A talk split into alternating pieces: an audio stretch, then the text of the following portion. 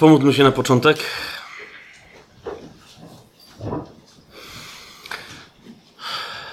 Dobry Ojcze, błogosławimy Ciebie w imieniu naszego Pana, Twojego Syna, Jezusa, który jest Mesjaszem i w Duchu Świętym, który sprawia, że jesteśmy jednym ciałem. My wszyscy, którzy jesteśmy narodzeni na nowo, jesteśmy jednym ciałem, ciałem Twojego Syna, ciałem Chrystusa. Dziękujemy Ci, Ojcze, że dajesz nam kolejny raz tę możliwość, żeby się spotkać z Tobą w Twoim słowie, z Tobą poprzez Twoje słowo. Dziękujemy Ci za Ewangelię Jana, którą dzisiaj rozpoczy- której studium dzisiaj rozpoczynamy. I dziękujemy Ci za wszystkie owoce, które chcesz w nas wywołać, które chcesz w nas wzbudzić, które chcesz, żeby w, w nas i, i przez nas urosły, dojrzały i były smaczne i były trwałe. Zwłaszcza dziękuję Ci, Ojcze, za szczególny dar rozumienia niezwykłej tajemnicy tego, że Twój syn, święte słowo, ogołocił samego siebie, stawszy się człowiekiem. Nie przestał być Bogiem, ale stał się podobnym nam we wszystkim z wyjątkiem grzechu. I że ta tajemnica nas jako ludzi może poprowadzić w drugą stronę. Ty, który jesteś miłością, nas, który byliśmy, którzy byliśmy upadli, możesz poprowadzić poprzez miłość wzajemną do, do, do miłości wobec Ciebie. Żebyśmy chociaż w części nauczyli się odpowiadać na, na Twoją niezmierzoną miłość. Bądź błogosławiony, Panie, w tym swoim dziele, bądź błogosławiony, Panie, w tym studium, które podejmujemy i które trwa. Bądź błogosławiony we wszystkich owocach, które dla nas przewidziałeś. Amen. Amen. Eee, jeszcze raz Was przepraszam za trochę słabszy mój głos dzisiaj, ale e, przypuszczam, że wynika to z mojej niefrasobliwości ostatnich. Nie mieliśmy dzień po dniu przez całą Polskę przejazd i, i posługę i, i, i głoszenie w różnych miejscach i zdaje się, że nie poradziłem sobie ze zmianą temperatury i raz z deszczem, raz z upałem i z tym, że pewnie za dużo i za głośno gadałem, jak zwykle. Rozpoczynamy i w zasadzie najbliższe trzy wykłady, te trzy nasze spotkania, czyli ostatnie trzy spotkania tego piątego sezonu, poświęcimy Ewangelii Jana. Dzisiaj skoncentrujemy się na podstawach, jak zawsze, kiedy rozpoczynaliśmy poprzednie Ewangelię i będziemy chcieli sobie znowu, bo to bardzo istotne, odpowiedzieć najpierw na pytanie, zanim przejdziemy do samej Ewangelii, kto jest autorem tej Ewangelii? Kto jest autorem Ewangelii Jana? To, że Ewangelia Jana się nazywa Ewangelią Jana, to, to jest jedno, ale tak jak przy Mateuszu, przy Marku czy przy Łukaszu, potrzebowaliśmy sobie odpowiedzieć na pytanie, czy rzeczywiście taka jest tylko tradycja, czy rzeczywiście to są autorzy, czy to ma jakieś znaczenie. W Ewangelii Jana sądzę, że ma to znaczenie ogromne. Odpowiedzieć sobie na, na, na pytanie, kto jest jej y, autorem. I teraz widzicie, problem, y, problem jest złożony, problem jest, y, jest poważny. To jest jedyna Ewangelia z czterech, które posiadamy, w której autor z jednej strony jasno i precyzyjnie się identyfikuje. Tak? Jest, autor tej Ewangelii jest jasno pokazany. Proszę bardzo, to jest autor. A z drugiej strony ten jasno pokazany autor się radykalnie kamufluje. Okay? Jeżeli sobie razem ze mną otworzycie Ewangelię Jana 21 rozdział, tam mamy takie y, zdania, które nam mówią o autorstwie tej Ewangelii. To są, to, to, już, to już są ostatnie sceny z pobytu Pana Jezusa na ziemi po Jego zmartwychwstaniu. Jezus rozmawia z Szymonem Piotrem.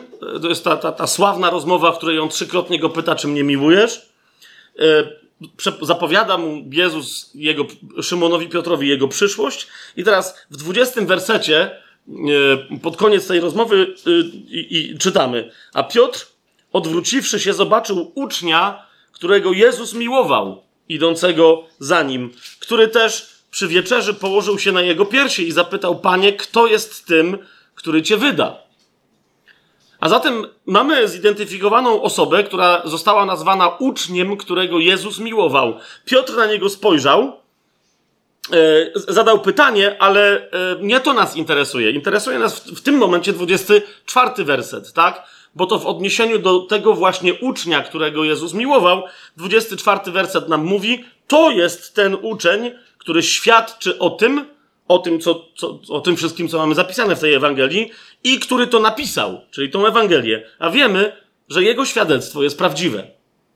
Zatem, w odróżnieniu od pozostałych trzech Ewangelii, yy, gdzie ich autorzy się nie identyfikują, jakby zakładając, że no, ci pierwsi, którzy mają czytać ich, yy, ich pismo, wiedzą, kto to jest, a jak nie wiedzą, to mniejsza o to. W tej Ewangelii mamy jasno pokazanego autora. Autorem jest, jeszcze raz powtórzę, uczeń, którego Jezus miłował. I co do tego nie ma żadnej, żadnej dyskusji i co, co do tego nie ma żadnej wątpliwości. Ale teraz, kochani, wbrew pozorom, bo myśmy, y, wiecie, przyzwyczaili się do różnych pogłosek, że się tak wyrażę, tradycji na temat autorstwa tej Ewangelii. No, że autorem tej Ewangelii jest Jan, bez większych dyskusji na ten temat. Tak? Czyli, wiecie, jest na przykład obraz jakiś tam po różnych kościołach, nie tylko w kościele rzymskokatolickim, e, wielcy malarze typu El Greco i tak dalej, tak, malują jakieś tam, e, niekoniecznie do kościołów, jakieś tam sceny ewangeliczne i w każdej scenie, jeżeli masz scenę ukrzyżowania, która jest tak przedstawiona, że pod krzyżem ktoś stoi, bo niektóre są tak przedstawione, że nie stoi, tak? To pod krzyżem zwykle stoi jakaś kobieta i jakiś mężczyzna, tak? I teraz, jak macie tytuł takiego, yy, takiego obrazu i tak dalej, to ten tytuł zawsze jest Maria i Jan stojący pod krzyżem, czy coś w tym stylu. Tak? Albo ukrzyżowanie Jezusa z Marią i Janem i tak dalej. I my często na podstawie tego typu wątków, przekazów, uznajemy, nie na bazie jakiegoś, wiecie, głębszego badania, no, że ten umiłowany uczeń to jest Jan. Teraz ja osobiście uważam, że to jest Jan. Chcę tylko wskazać na to, bo, bo, bo czasem bywa tak, że wchodzimy w, jakiś, w jakąś treść, w jakiś temat, potem ktoś nie tylko czyta Biblię, ale zaczyna szukać, i nie chodzi mi o oglądanie filmów na YouTubie, tylko zaczyna szukać, wiecie, po poważnych jakichś stronach egzegetycznych, biblijnych, teologicznych i tak dalej, nie tylko w języku polskim, i potem przychodzi do mnie i mówi, a ja tu znalazłem jakieś inne teorie. Więc chociażby ze względu na to, że gdy idzie o autora Ewangelii Jana, zwanego uczniem, którego Jezus miłował, znajdziecie mnóstwo wcale nie tak szalonych teorii, kto to był. A więc na przykład znajdziecie dosyć poważną teorię, e, przez, przez niektórych do dzisiaj kultywowaną, że owym uczniem, który napisał Ewangelię, zwaną Ewangelią Jana, nie jest Jan, ale jest Łazarz. Jak sprawdzicie na przykład e, miejsca, w których się pojawia e, to sformułowanie uczeń, którego Jezus miłował, to zobaczycie, i to jest jeden z punktów wyjścia tej teorii, to zobaczycie, że, e, że, że uczeń, którego Jezus miłował, to sformułowanie pojawia się po wskrzeszeniu Łazarza. I oni mówią, a to jest bardzo istotne, że wcześniej e, taki wątek się nie pojawia. Są inni, uważajcie, i to jest całkiem poważna teoria, która mówi, e, uczniem, którego Jezus miłował, była Maria Magdalena. Masz. Ale znowu, jak patrzeć na całą tą Ewangelię, no to niektórzy mówią, istnieje parę wątków, które, no właśnie, dlatego ona się musiała ukrywać, ponieważ w tamtej kulturze dosyć byłoby to dzikie, żeby przedstawiać jako tak bliskiego ucznia Jezusa kobietę, no więc trzeba było ją ukryć, ale to ona pisze tą Ewangelię. Inni powiadają, yy, no nie, nie, z pewnych względów, które dzisiaj jeszcze być może się staną dla was jasne, niektórzy mówią, nie, nie, nie. Tym uczniem, którego Jezus miłował, sam ten fakt, że go miłował, jest bardzo znaczący. Tym uczniem, którego Jezus miłował, był jego osobisty brat, Jakub.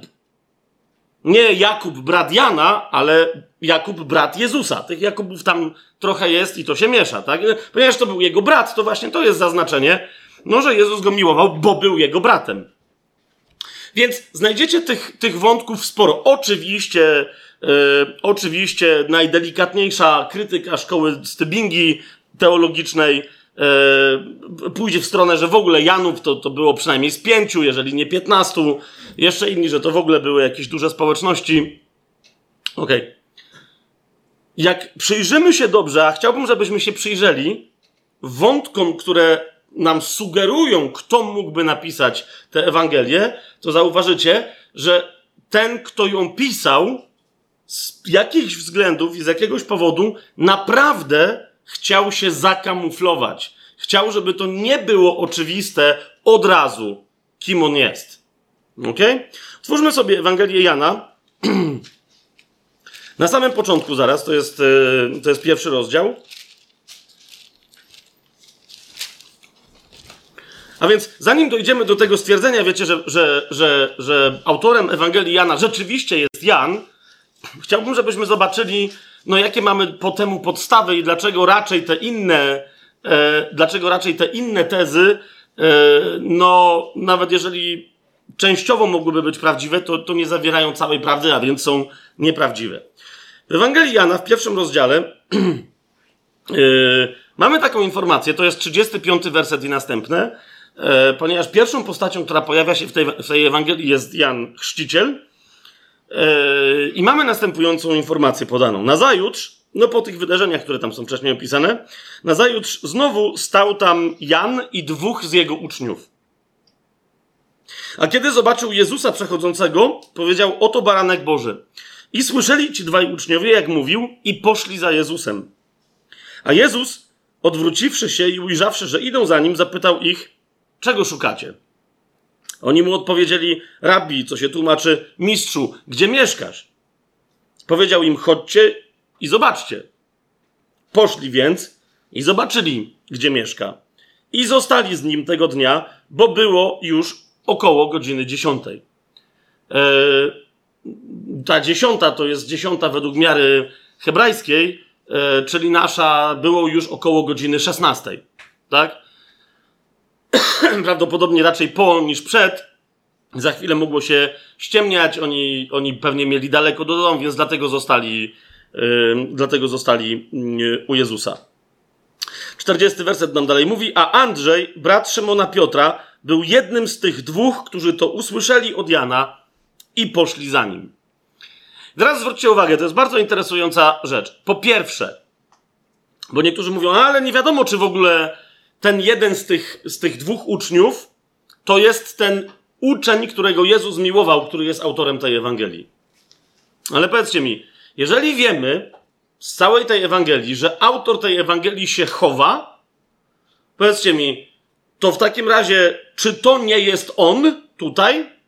Bo inaczej z jakiego powodu nie przedstawiłby autor tej Ewangelii drugiego ucznia? Czy rozumiecie, co mówię? Tak? Przedstawia y, Andrzeja, brata Szymona Piotra. Czemu nie przedstawia drugiego ucznia? Prawdopodobnie właśnie dlatego, że no, od początku jest tym, który chce się w tej Ewangelii schować. Ok? A więc to tu mamy. Po drugie, widzimy, że y, autor tej Ewangelii, uczeń, którego Jezus miłował, bardzo bliski Jezusowi, przedstawia w całej tej Ewangelii niezwykle osobiste wspomnienia, których charakterystyczną cechą jest, że podaje szczegóły, które tylko naoczny świadek, zresztą on później mówi, że, że, był, że jest naocznym świadkiem tych rzeczy, o których mówi, o których pisze. Tylko naoczny świadek może wiedzieć i może, może o nich pamiętać. Więc, rozumiecie, jeżeli on mówi, że podaje konkretnie, że było to około godziny 16, tak, to znaczy, że on jest tym, który tak samo precyzyjnie, tak samo osobiście, tak samo intymnie będzie opisywać później następne szczegóły z życia Jezusa. Czy się zgodzimy w tej kwestii? Halo? Czy się zgodzimy w tej kwestii, że, że mimo, że tu nie ma wprost powiedziane, że to jest ten uczeń, którego Jezus miłował, to jednak, to jednak najprawdopodobniej on już tutaj się przedstawia, tak? I, yy, no i tyle. I, i, i, I niczego więcej na jego temat nie wiemy. Powraca ta postać w Ewangelii Jana w 13 rozdziale. Otwórzcie sobie 13 rozdział.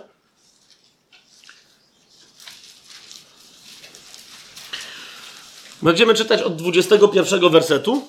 Tam Jezus e, e, otwarcie opowiada rzecz wstrząsającą dla jego apostołów. To jest 13 rozdział Ewangelii Jana, 21 werset. Jezus tam e, coś mówi, e, po czym wzruszył się w duchu i oświadczył, Amen, amen, powiadam wam, że jeden z was mnie wyda. Wtedy uczniowie spojrzeli po sobie niepewni, o kim to mówił. A jeden z jego uczniów, zwróćcie uwagę, tutaj, tutaj on się pojawia, a jeden z jego uczniów, ten, którego Jezus miłował, położył się na piersi Jezusa. Z kim, teraz y, jeszcze raz, dla tych, którzy, dla których y, ta sytuacja może być dosyć dziwna. E, wieczerzanie w tamtym czasie e, na Bliskim Wschodzie nie, wiecie, nie, nie było siedzeniem przy stole, tak? Koncepcja wysokiego stołu i koncepcja e, krzeseł, stołków, foteli, tego typu historii e, była znana nawet i Rzymianom tylko kiedy reprezentowali e, władzę i tak dalej, więc, więc wiecie, krzesełko takie jak ja teraz, taki fotel jak na, ja na nim siedzę, to był tron, tak? Siedzę na nim, nieco wyprostowany, żeby coś reprezentować. Kiedy się wieczerzało, ludzie leżeli dookoła stołu, tak? Stół był bardzo niski i ludzie dookoła niego leżeli. Tak ucztowali Rzymianie, ale, ale zwłaszcza tak się ucztowało nawet i do dzisiaj. Yy, w wielu kręgach tak się ucztuje na Bliskim Wschodzie. Jeżeli ktoś z Was yy, widział pasję Chrystusa Mela Gibsona, ktoś z Was widział, tam, tam jest nawiązanie do tej koncepcji, kiedy jest jakaś taka reminiscencja, taka scena, że Jezus robi krzesełko e, tam dla kogoś, dla jakiegoś właśnie Rzymianina i przychodzi jego matka i mówi, że co to w ogóle jest. No on mówi, że no to jest, na tym się siedzi i on mówi, że po co? No, że bo tam się je i tak dalej. I ona tak patrzy sceptycznie i mówi, nie, to się nie przejmie na pewno, to, to słabe jest, no nie?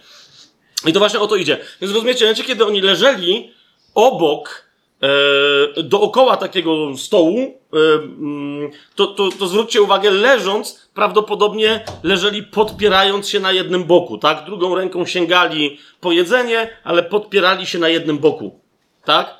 W związku z tym zwróćcie uwagę, jeżeli ja leżę, ok, podparty na przykład na prawej ręce i ktoś leży obok mnie, albo jeszcze lepiej, ja sobie leżę i coś tam jem, tak? Załóżmy, że podparty na dwóch rękach. Obok mnie, po mojej prawej stronie jest Jezus. To teraz zwróćcie uwagę, jeżeli ja, załóżmy, byłbym tym umiłowanym uczniem i chcę go o coś zapytać, to co robię? Podpieram się na prawym łokciu, przechylam się w jego, rozumiecie o co mi chodzi? Przechylam się w jego stronę i zadaję mu dyskretnie pytanie, kto to jest panie, o, którym, o, o, o, kim, o kim ty mówisz? Rozumiecie? Przechylam się i mówię, jak tam sprawy się mają? To jest to, tak? E, jeżeli ktoś ma koncepcję późniejszą siedzenia przy stole i tak dalej, jak chociażby na przykład Leonardo da Vinci albo inni, to wtedy wiecie, ta ostatnia wieczerza, e, no wygląda, ja już pomijam, że wygląda dosyć idiotycznie. E, na przykład u Leonarda da Vinci, wiecie, wszyscy siedzą po jednej stronie stołu, to jest ustawienie pod fotografię rodzinną, a, a nie do jedzenia. Tak? Więc mamy ucznia, który przy tym stole leżąc, przechyla się do Pana Jezusa, zadaje mu pytanie, znaczy, y, który, y, jak, jak pisze, y, jak, jak nam to przedstawia Ewangelia w 23 wersecie, położył się na piersi Jezusa. I teraz, skinął więc na niego Szymon Piotr, aby się wypytał, kto jest tym, o którym mówił.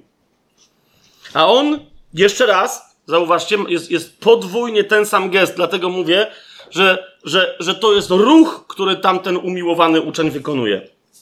Ponieważ w 23 wersecie położył się na piersi Jezusa i w 25 wersecie, a on, położywszy się na piersi Jezusa, zapytał go, panie, kto to jest? Ok? Więc tu mamy y, drugi, y, y, tu mamy ko kolejny raz. Niektórzy twierdzą, że pierwszy, w, który, w którym się pojawia uczeń, którego Jezus e, miłował. Otwórzmy 18 rozdział. Bardzo duża bliskość, bardzo duża bliskość z Jezusem. To jest bardzo istotne, tak? Wiemy, że uczeń, którego Jezus miłował, był dopuszczony bardzo blisko do Jezusa. Niezwykle blisko, tak? Do tego stopnia blisko, że Szymon Piotr nie był tak blisko. To jest bardzo istotna informacja. 18 rozdział pokazuje nam znowu, Yy, tego ucznia w 15-16 wersecie mamy informację, kiedy Jezus już został aresztowany, szedł za Jezusem Szymon Piotr i inny uczeń. Ten uczeń zaś był znany najwyższemu kapłanowi i wszedł z Jezusem na dziedziniec najwyższego kapłana. Ale Piotr stał na zewnątrz u drzwi. Wtedy wyszedł ten drugi uczeń, który był znany najwyższemu kapłanowi, pomówił z odźwierną i wprowadził Piotra. Widzicie, tu nie ma koncepcji, że to jest uczeń, którego Jezus miłował, ale to jest ów nieznany uczeń, który już w pierwszym rozdziale był nam przedstawiony i jednocześnie zatajony. Widzicie? Zwłaszcza, że w języku greckim pojawia się bardzo jasno identyfikujący go e, przedimek. E, tak jak w języku angielskim byśmy mieli, wiecie, nie a disciple, tylko the disciple. Ten konkretny uczeń, o którym już wcześniej, e, o którym już wcześniej była mowa. Tak? To jest konkretny ho, ten, o którym już wcześniej była mowa. I teraz druga bardzo istotna rzecz, którą możemy wyciągnąć z tego fragmentu na temat tego ucznia, że zauważcie, on nie tylko, bo ktoś by powiedział, że no, on, ten nieznany uczeń i Szymon Piotr szli za Jezusem. No i to był przypadek. To mógł być przypadek. Ale już nie było przypadkiem, że temu uczniowi zależało na Szymonie Piotrze. Nie wiem, czy, czy to zauważacie. E, porozmawiał z odźwierną i wprowadził go na środek, na dziedziniec. A więc z tego fragmentu myślę, że dosyć jasno wynika, że to jest ktoś, kto się dobrze zna z Piotrem, ktoś, kto razem z nim współpracuje. Zgodzicie się ze mną? Ok, to teraz przejdźmy do Jana 19, wersety 26 i 27.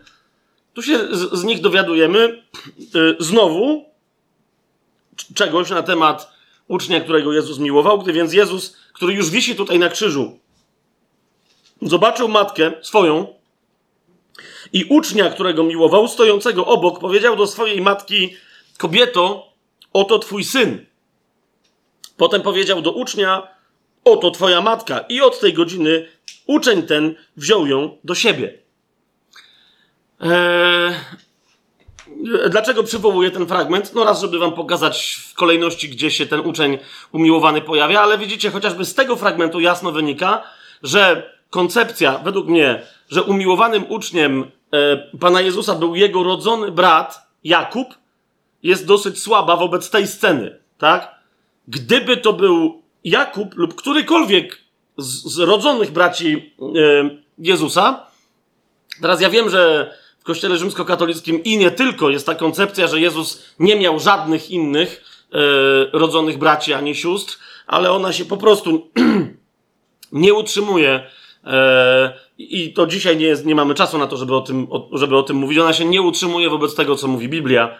Biblia mówi, że Józef nie zbliżał się do Marii e, do czasu, kiedy, kiedy urodziła tego syna, ale, ale, ale nie mówi, że, że się w ogóle nigdy do niej nie zbliżał. Poza tym i w wielu miejscach jest mowa o braciach y, Jezusa i o braciach i siostrach Jezusa i, y, i, i tam, tam pojawia się określenie greckie konkretne bracia lub siostry, lub bracia i siostry i to nie jest prawda, że, że to określenie również padało na nazwanie, że, że również można było w ten sposób nazywać kuzynów albo kuzynki. Dlaczego? Ponieważ są takie chyba dwa, przynajmniej dwa miejsca w Nowym Przymierzu, gdzie pojawia się e, słowo kuzyn i to nie jest słowo brat. Tak? To jest po prostu inne słowo na określenie, na określenie kuzyna. Gdyby więc tam komuś zależało na tym, że przedstawić kuzynów Jezusa, to by napisał, że to byli kuzyni, e, a, a, a nie pisałby, że to są bracia. Więc w wielu miejscach jest powiedziane, na przykład o Jakubie, że jest, że jest bratem Pana, ale gdyby tu stał ktokolwiek z rodzonych braci Jezusa, automatycznie, rozumiecie, Jezus, najstarszy syn, umiera, automatycznie przechodzi ta kobieta pod opiekę najstarszego z jego braci. Jezus by nie musiał tego w jakiś specjalny sposób anonsować. Rozumiecie, o co mi chodzi, tak? W żaden sposób nie musiałby tego um, wyjątkowo anonsować. Więc według mnie tutaj koncepcja tego, że to jest Jakub, um, upada. Teraz w tymże samym 19 y, y, rozdziale, w 35 wersecie jest, jest istotne odniesienie, które wiele osób pomija, że Jezusowy Bóg został przebity, wypłynęła krew i woda. I jest, mamy napisane, a ten, który to widział, świadczy o tym, a jego świadectwo jest prawdziwe i on wie, że mówi prawdę, abyście wy wierzyli. Zwracam wam tylko uwagę na to, tu nie ma mowy o tym, że nie, nie, nie ma słowa uczeń, nie ma słowa umiłowany, nie ma ten, który jego Jezus miłował, nie ma takiego sformułowania, ale to jest dalej ta sama postać. Jest niezwykle dla nas istotne, żeby ten werset też przywołać ze względu na, na to, o czym później będziemy sobie chcieli powiedzieć. Zobaczcie Ewangelię Jana, 20 rozdział.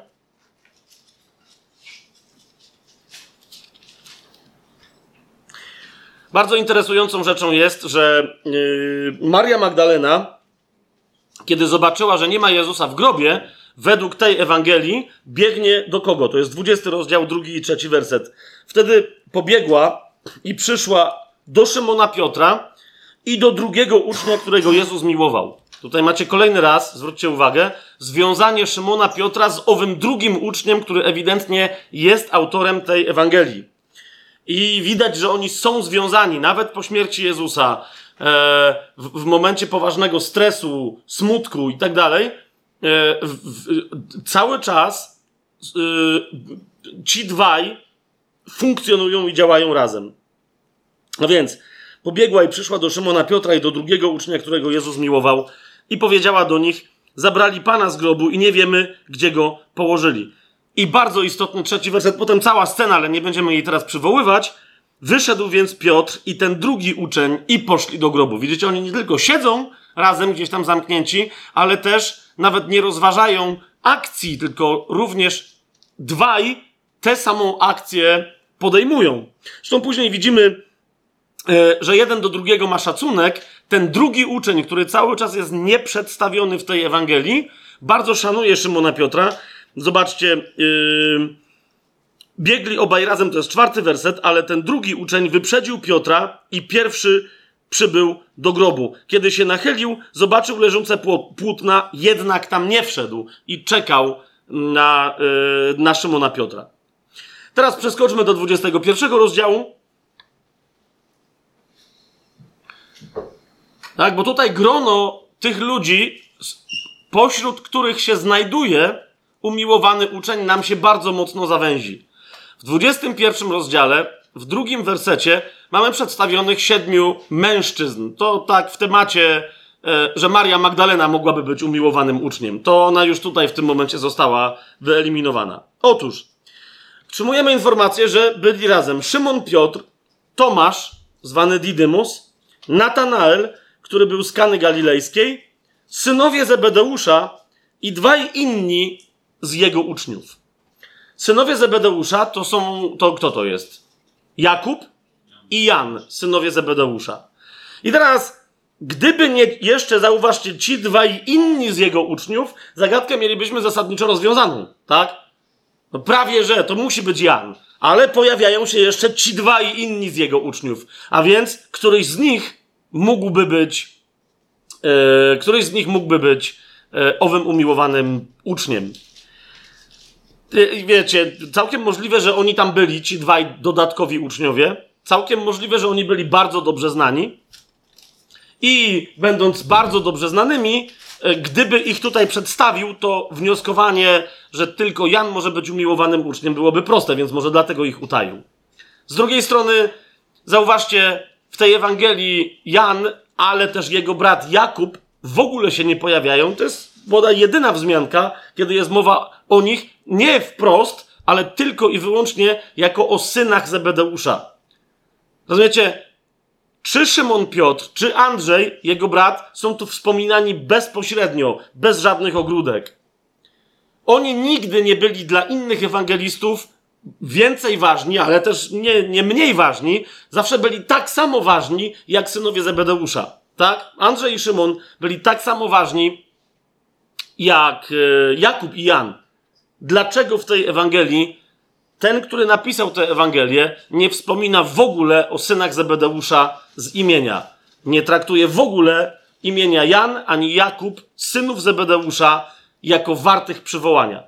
Czy dlatego, że według niego byli nieważni, czy też ze względu na opcję, którą przyjął, że owszem, byli ważni, ale no właśnie, jeden z nich musi być utajony. Żeby zagadka była prawdziwa, należy w takim razie utaić ich tak bardzo, żeby nawet przez brata do właściwego autora tej Ewangelii nie dotrzeć.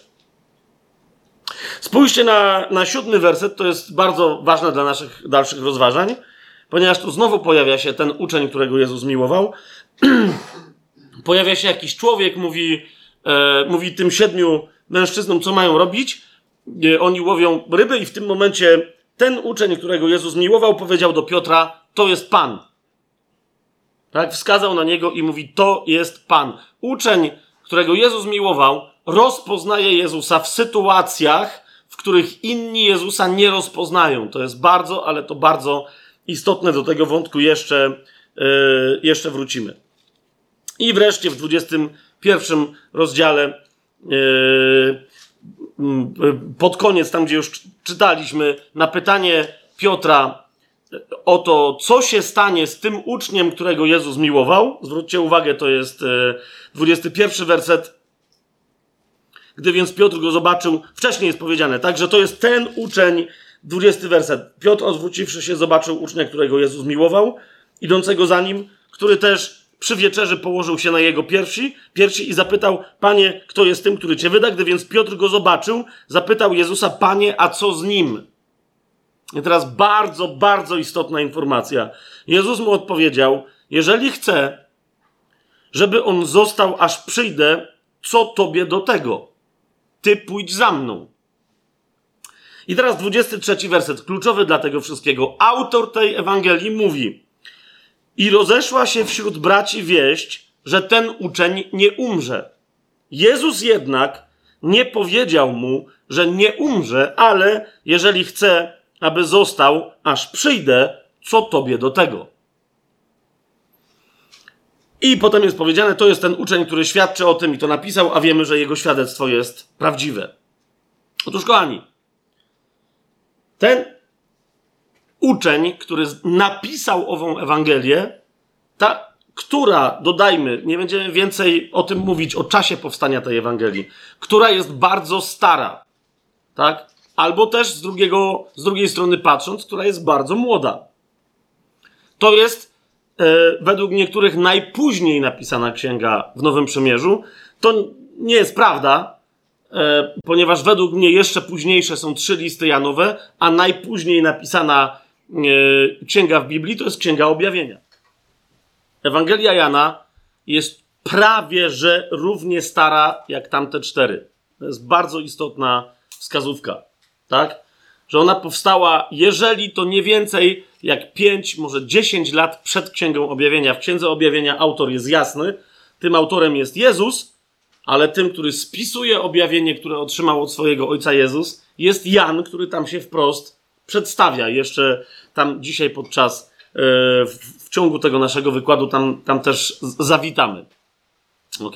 Po drugie, po drugie, język e, tych czterech ksiąg, pierwszy, drugi, trzeci list Jana, Księga Objawienia, jest zaskakująco tożsamy z księgą, e, z Ewangelią Janową. Jest bardzo prostym językiem greckim, ale jednocześnie przy pomocy tej swojej prostoty stawia bardzo złożone tezy. Nie daj się zwieść, czytając Ewangelię Jana, zwłaszcza ci z was, którzy czytają po grecku. E, pamiętacie, ja ostatnio jakoś przy Łukaszu mówiłem o tym, że e, Vernon McGee Y, podawał przykład, że podczas pierwszego roku uczenia greki biblijnej, greki koine, e, że pod koniec tego roku wszyscy studenci jego mieli przeczytaną Ewangelię Jana, tak? I nabierali przekonania, że wow, teraz już znają cały język grecki, a potem dawał im pierwsze zdanie z Ewangelii Łukasza i dochodzili do wniosku, że w ogóle greki nie znają, tak? Więc z tego punktu widzenia widać, że Jan pisze bardzo prostym językiem greckim. E, ta Ewangelia jest napisana prostym językiem greckim. Ale z drugiej strony ten prosty język grecki stawia tezy, jakich nigdzie w Biblii nie znajdziecie. Okay? Przy pomocy bardzo prostych słów, bardzo prostych konstruktów w zdaniach, przy pomocy bardzo prostych ciągów zdań, e, docierają do nas autentyczne Boże tajemnice. Hmm? Kto mnie widzi, widzi też i Ojca. Ja jestem w nim, a On jest we mnie. I tak dalej. I teraz, jak ktoś przejdzie nad taką tezą, tak w tej Ewangelii postawioną do porządku dziennego, no to, to infantylnie postępuje i głupio. Tak? Bo to nie jest prosta teza. Ona jest niezwykle wiele w sobie niosąca. To od samego początku tej Ewangelii, bardzo prostymi słowami, jak, jak, jakie, jakie niezwykłe tajemnice mamy ujawnione. Na początku było Słowo. To Słowo było u Boga i Bogiem było to Słowo. Tak? I nagle mamy jedno zdanie, które pokazuje złożone relacje, absolutnie e, szokujące dla na przykład żydowskiego umysłu. Teraz, więc zarówno czas powstania tej Ewangelii, język tej Ewangelii, e, eliminacja, jeżeli, wiecie, zaczniemy eliminować, ja wam pokazałem parę tych fragmentów, gdzie autor tej Ewangelii, Jezus, którego uczeń miłował, się pojawia i pada komentarz, że to o niego chodzi. Widzimy, że jest kimś tak bliskim, że musiał należeć nie tylko do dwunastu, ale musiał należeć do trzech wybranych z tych dwunastu, a z tych trzech musiał należeć do dwóch. I teraz jeszcze więcej za chwilę sobie o tym powiemy, bo jak mówię, z, z metodą prostej eliminacji różnych informacji dowiemy się, że z dwunastu, z innych Ewangelii wiemy, że tych trzech z dwunastu najbliższych uczniów Jezusowi to byli Jakub i Jan, bracia, synowie Zebedeusza i kto? Szymon Piotr. Później dowiadujemy się, i również wska wskażę wam te wątki, dowiadujemy się, że z tych trzech Jezus wybrał do jednej pary. I ewidentnie to widać. Jak pamiętacie, że Jezus po dwóch wysyłał przed sobą apostołów, czy tych 70 uczniów w Ewangelii Łukasza. Ewidentnie widać, że ci dwaj, Szymon Piotr i Jan, należeli do jednej pary. Widać, że nie tylko tak działali w czasach, kiedy Jezus chodził po ziemi, nie tylko tak działali, kiedy Jezus zmartwychwstał i dalej chodził po ziemi, ale też kiedy poszedł do nieba, yy, kiedy Kościół został zawiązany przez Ducha Świętego i oni dalej, Szymon Piotr z Janem, z imienia tak, jako jedna para działają tak długo, jak ich historia w ogóle, powiedziałbym prawie, że jest pokazywana. Również daje świadectwo o ich współpracy Paweł. Uwaga, tak? do, do, niego, do niego też się odwołamy. A zatem, a zatem, jeżeli z tych trzech, Jakub, Jan i Szymon, mamy konkretną dwójkę, która zawsze ze sobą współpracuje, to zauważcie, w Ewangelii Jana yy, mamy przedstawionego jednego z tej dwójki i to jest Szymon Piotr. Tak? Drugi, który z nim współpracuje w tej Ewangelii, jest zatajony. Ale głównie ze względu na tę współpracę z Szymonem Piotrem, choć jak mówię, jest, jest parę fantastycznych opracowań, które, które drogą dedukcji i eliminacji e, odcinają poszczególne możliwe osoby, które mogłyby być owym umiłowanym uczniem, e, na różne możliwe sposoby. Wychodzi, że to jest Jan, ale chociażby z tego tylko wątku, tak? Że ten umiłowany uczeń jest kimś bardzo bliskim Jezusowi, a więc to musiał być jeden z trzech, i kimś, kto bardzo blisko współpracuje z, Szymon, z Szymonem Piotrem, a to był Jan. Skoro wiemy, że to był Jan, to stąd możemy wnioskować, że e, autorem tej Ewangelii jest Jan. W dodatku zauważcie, chcę zwrócić uwagę na jedną rzecz, właśnie to, o czym czytaliśmy na końcu tej Ewangelii. Autor tej Ewangelii mówi, że rozeszła się wśród braci wieść, że ten uczeń nie umrze. Jezus jednak nie powiedział mu, że nie umrze, ale jeżeli chce, aby został, aż przyjdę, co tobie do tego, powiedział to do Szymona Piotra. Widzicie, z, Janem mamy podobną historię nawet dzisiaj. Tak? Że w kościele mamy, rzekłbym, fałszywe pogłoski na jego temat. Znaczy, ja sam raz czy drugi, czy trzeci, czy czwarty, a nawet piąty, szósty i siódmy, um, zupełnie nieświadomie tak ochlapnąłem, że, y, że, że tradycja nam przekazuje, że wszyscy apostołowie pańscy, wszyscy dwu, wszystkich tych z oryginalnej dwunastki, jedenastu, bo Judasz wiemy jak skończył, tych jedenastu, wszyscy zginęli z wyjątkiem Jana Ewangelisty. Gdy tymczasem, gdyby to była prawda, to by znaczyło, że Pan Jezus powiedział nieprawdziwe proroctwo. Nie wiem, czy zauważyliście. Tak?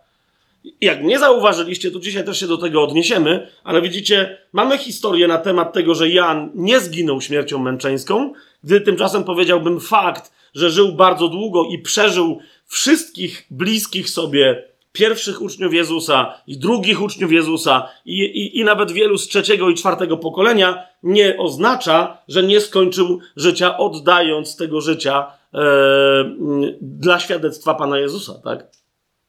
Więc, więc mamy bardzo podobną sytuację na temat w, w związku z Janem także i dziś, tak? W tamtych czasach, w dodatku zwróćcie uwagę, że to musiał być ktoś bardzo znany, tak? Jeżeli ja, ja bym nam tu dzisiaj w Krakowie powiedział, byliśmy niedawno we Fromborku i powiedziałbym, że, że a potem w Olsztynie, i bym wam powiedział, że, że jadąc z Fromborka do Olsztyna, zatrzymaliśmy się po drodze w jednej małej miejscowości i tam żyje taka siostra o imieniu Celestyna, która e, mm, wszyscy tam wierzą, że dożyje Dnia Pańskiego. No to rozumiecie o co chodzi. Kto z was słyszał o siostrze Celestynie, która mieszka w jakiejś niejasnej miejscowości między Fromborkiem a Olsztynem? Nikt. Teraz ten uczeń w Ewangelii, która jest niezwykle ważna, w Ewangelii, którą uznał ten autor, ewidentnie ten autor uznał, że musi być napisana jako rodzaj uzupełnienia dla trzech Mateusza, Marka i Łukasza. Ok? To ona jest napisana docie ze świadomością, że istnieje Kościół, że ten Kościół ma wiedzę na temat pełnej Ewangelii i tylko potrzebuje ta wiedza być uzupełniona o intymne informacje na temat Jezusa. O to, jak, jak o, o, o pogłębienie jego osobistego nauczania. Rozumiecie? I teraz ten ktoś na końcu, on wie, że to, skąd my wiemy, że że tak jest napisana ta Ewangelia. Będę mu o tym pewnie mówił więcej następnym razem. Ale zwróćcie uwagę, jeżeli w tej Ewangelii pada na przykład określenie, nawet nie będziemy tam przechodzić, tylko wam zwracam uwagę, żebyście y, wy zwrócili uwagę na te elementy, tak? W pewnym momencie autor tej Ewangelii ni stąd, ni zowąd rzuca tego na temat Jana Chrzciciela. Nawiasem mówiąc, zauważcie, którego nie przedstawia, że jest chrzcicielem. Tak? W tej Ewangelii Jan, chrzciciel jest po prostu Janem, tak? Nie jest przedstawiony jako Jan Chrzciciel, bo autor tej Ewangelii zakłada, że wszyscy, którzy będą ją czytać, będą wiedzieli o kogo chodzi. Tak? To jest pierwsze. Drugie, w pewnym momencie w toku narracji pada y, sformułowanie, ponieważ Jan jeszcze nie był w więzieniu, tak? Czy Jan jeszcze nie, nie, nie trafił do więzienia. Czyli wiecie, jest założenie, mimo że wcześniej nie ma mowy, ani później o jakichś więzieniach dla Jana, że autor tej Ewangelii zakłada, że znamy inne Ewangelie, które wyraźnie, szeroko rozpisują się na temat tego, jak Jan trafił do więzienia, do kogo trafił do więzienia, z jakiego powodu trafił do tego więzienia i jak w tym więzieniu życia dokończył. Tak?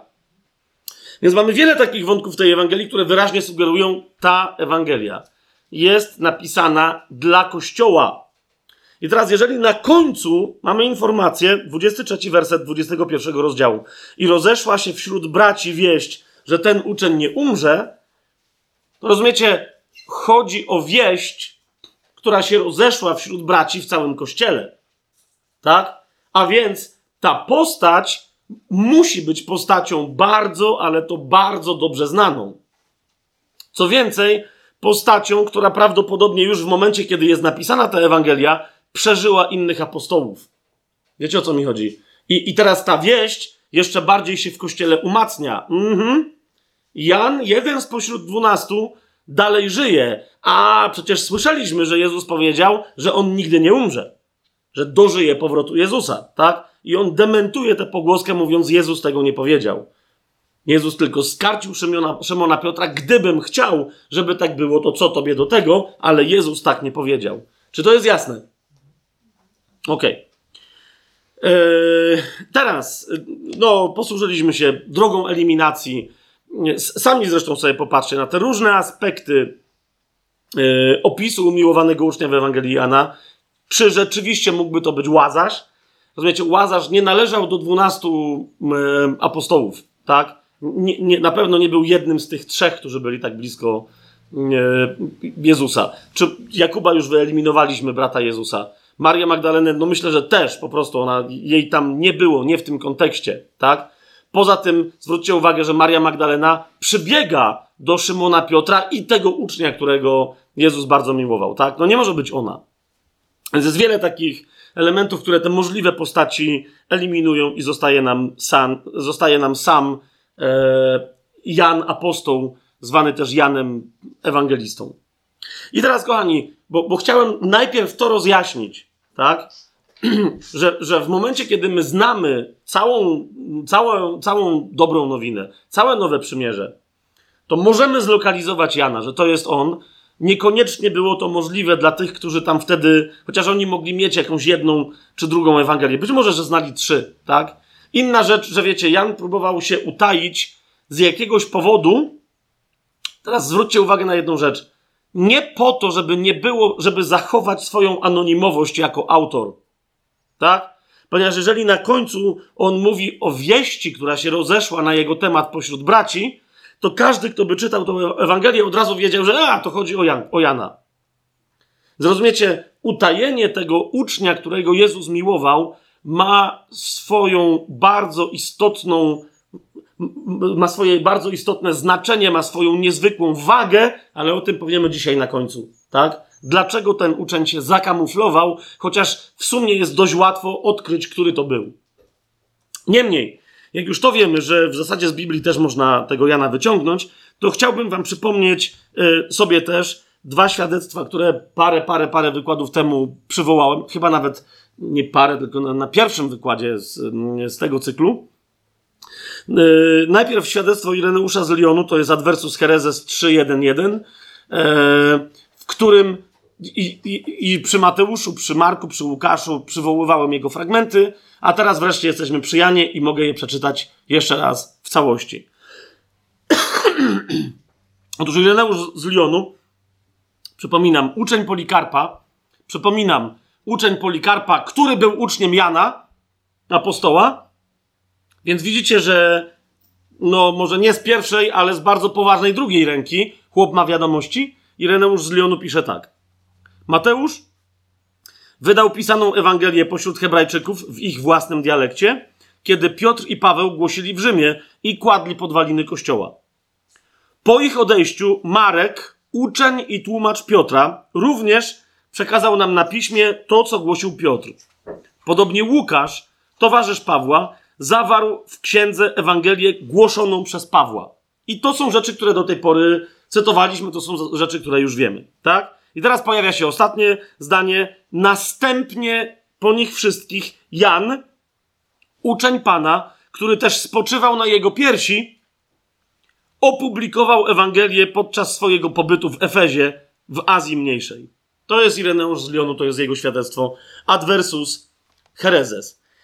I mamy drugie, bo podobną rzecz, tą informację potwierdzają także papiarz Klemens Aleksandryjski, ale mamy coś, co się nazywa fragmentem e, Muratoriego, e, który jeszcze raz dzisiaj chcę przywołać, ponieważ dla mnie e, nie tylko jest istotny jako świadectwo historyczne, ale też wyjaśnia nam, wiecie, pewien klimat, który znajdujemy, i to jest ważne w Ewangelii Jana. Otóż we fragmencie Muratoriego mamy yy, następujące, znajdujemy następujące wyznanie. Czwarta z Ewangelii jest Jana z uczniów pańskich. Do współuczniów i biskupów, którzy nań naciskali, by pisał, powiedział, i teraz zwróćcie na to uwagę, tak? Są ludzie, którzy się zwracają do Jana, to już jest stary Jan. On ma naprawdę 90, a może nawet więcej lat, tak? Oni wiedzą, że jest ostatnim z żyjących świadków i chcą jeszcze czegoś od niego się dowiedzieć, bo wiedzą, jakie ma świadectwo jak jest niezwykłe, tak? Znają jego, wiecie, moc, że się tak wyrażę, jako ucznia Jezusa. Więc, więc, więc na niego naciskają, tak?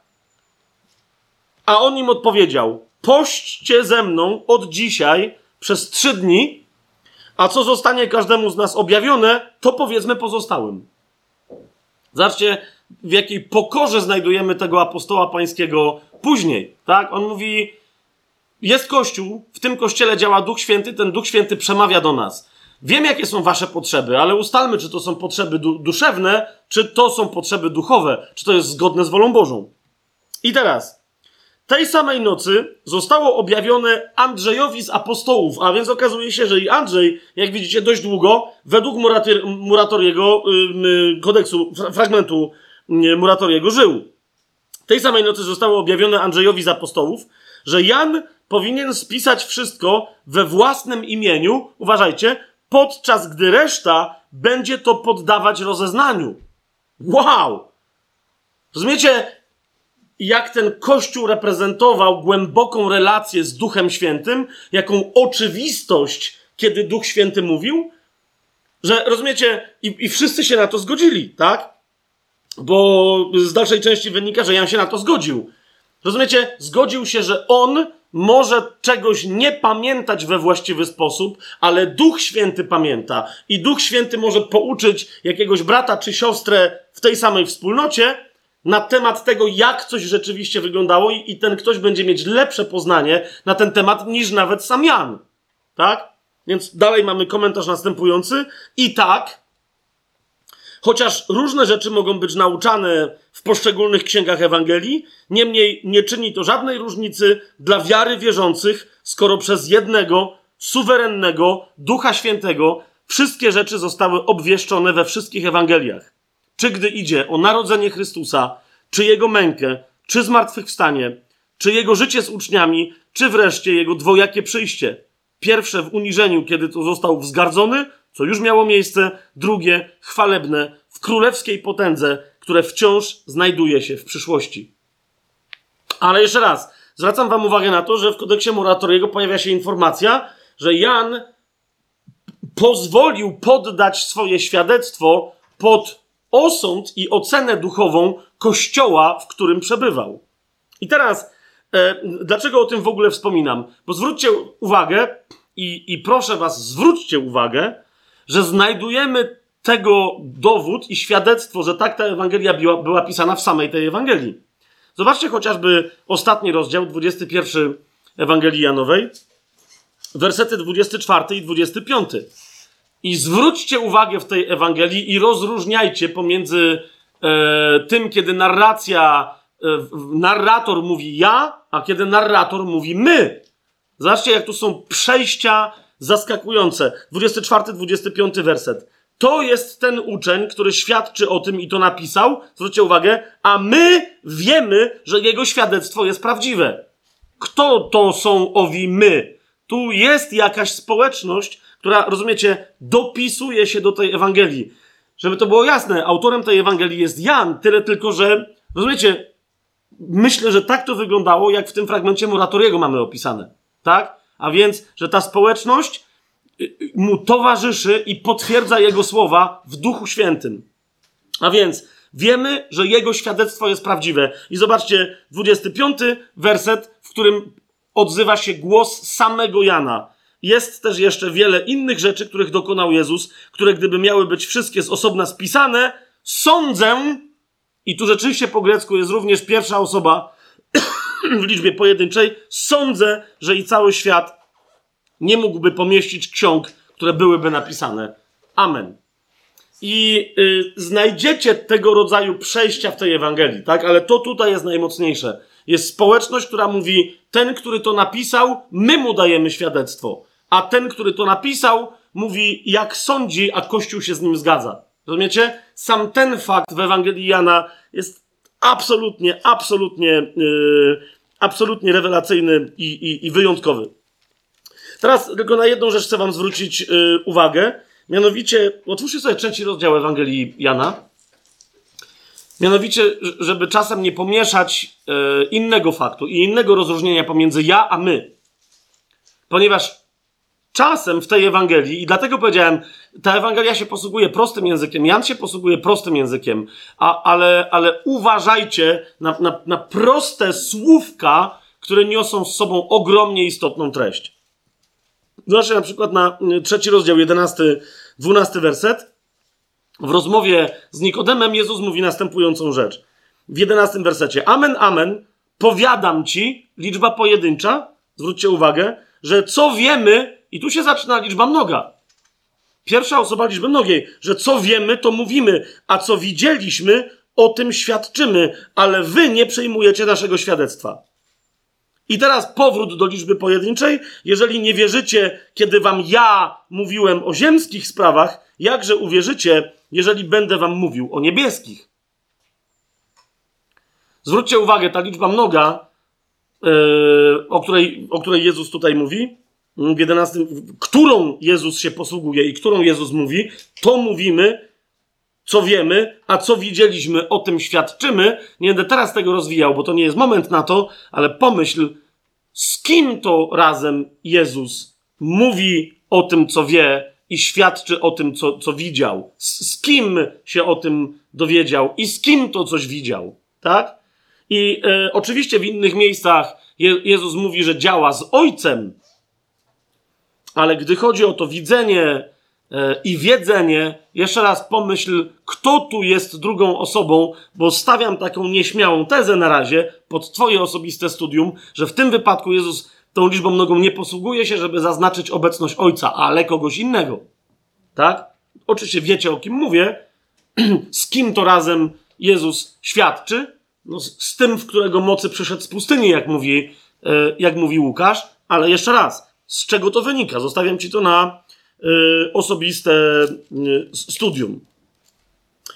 Y, jeszcze tak, żeby, żeby tylko zaznaczyć, tak sobie myślę, bo, bo potem ktoś do mnie przychodzi i mówi, że nie znalazł. Jak na samym końcu widzicie tę wspólnotę, która pomaga Janowi pisać, rozeznawać w duchu, czy on dobrze pamięta, tak ta liczba mnoga się pojawia zaraz na samym początku. Tak, to jest pierwszy rozdział, otwórzcie sobie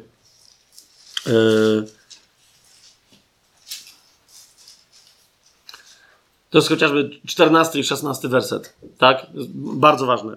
Pierwszy rozdział, 14, 16 werset. Zauważcie. Yy, to, to pisze społeczność. To jest Ewangelia, którą razem z Janem pomaga mu pisać cały Kościół. Z radością i z pokorą. Słowo stało się ciałem i mieszkało wśród nas. I widzieliśmy Jego chwałę, chwałę jako jednorodzonego od Ojca, pełne łaski i prawdy. I w szesnastym wersecie z Jego pełni my wszyscy otrzymaliśmy i łaskę za łaskę. Bardzo, bardzo, bardzo istotne yy, sugestie obecności społeczności, która wspiera Jana. I wreszcie ostatnia rzecz, na którą chcę Wam zwrócić uwagę, gdyby jeszcze ktoś jakimś cudem miał wątpliwości. Yy, Istnieje, wiecie, są pewne tematy, których nikt wyda... Są pewne tematy, które, na przykład o których Paweł mówi i wygląda na to, na przykład Piotr o tym świadczy, że nikt nawet z apostołów nie rozumie, o czym Paweł mówi, bo nie ma takiego objawienia, chociaż wszyscy się z nim zgadzają, tak? Ale, ale wyraźnie rozumieją, dlatego że Paweł zrozumiał i się podzielił tym swoim zrozumieniem. I są pewne wątki, których w Biblii nikt nie rozumie, w sensie jako oryginalny autor, wiecie, który przyjął objawienie tylko Jan. Inna rzecz, że mam takie wrażenie, że, że dzisiaj wielu ludzi, dzisiaj wielu teologów nawet w kościele nie rozumie tych wątków, które się pojawiają u Jana. Ale teraz te wątki, na przykład, które się pojawiają w Księdze Objawienia, w listach Janowych, pojawiają się też w Ewangelii Jana, co nam sugeruje, że autorem opisu tych wątków, czy powoływania się na te, na te wątki jest jedna i ta sama osoba. Okay? Tych wątków jest mnóstwo i, i Twojemu osobistemu studium zostawiam odkrycie, co to są za wątki, ale na jeden szczególnie chcę zwrócić uwagę. Otwórzcie 19 rozdział.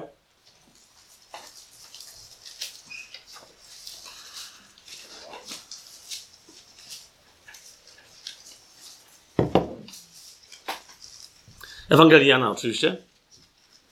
I, i, I zobaczcie razem ze mną taką rzecz. To jest 19 rozdział.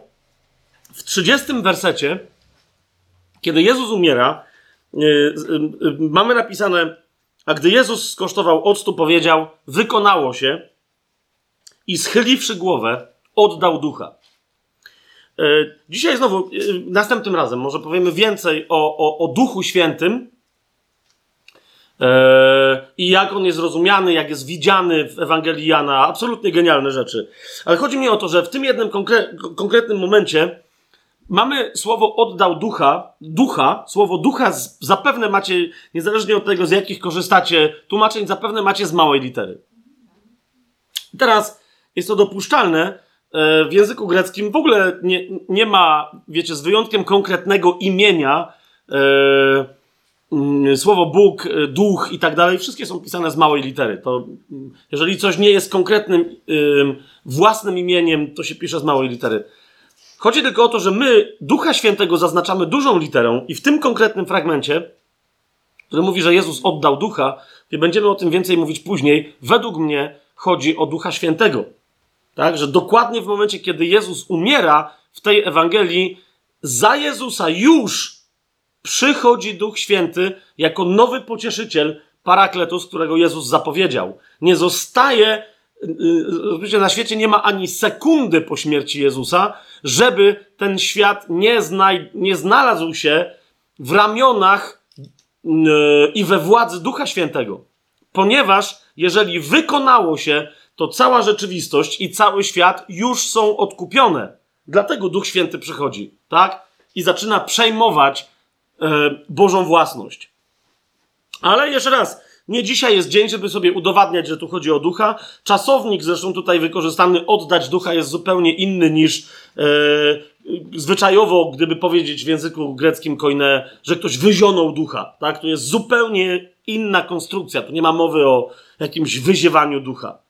I teraz zauważcie, to jest 30 werset. Jezus oddał ducha na cały świat i w 34 wersecie mamy informację, tylko i wyłącznie w tej Ewangelii się znajdującą, jeden z żołnierzy przebił włócznią jego bok i natychmiast wypłynęły krew i woda. A więc Jezus oddaje ducha i za chwilę mamy informację, jego bok został przebity, wypłynęły krew i woda. Teraz, kto może być autorem tej Ewangelii, jeśli nie Jan, skoro w, następnie w pierwszym liście Jana i tylko w tym liście znajdujemy następującą informację.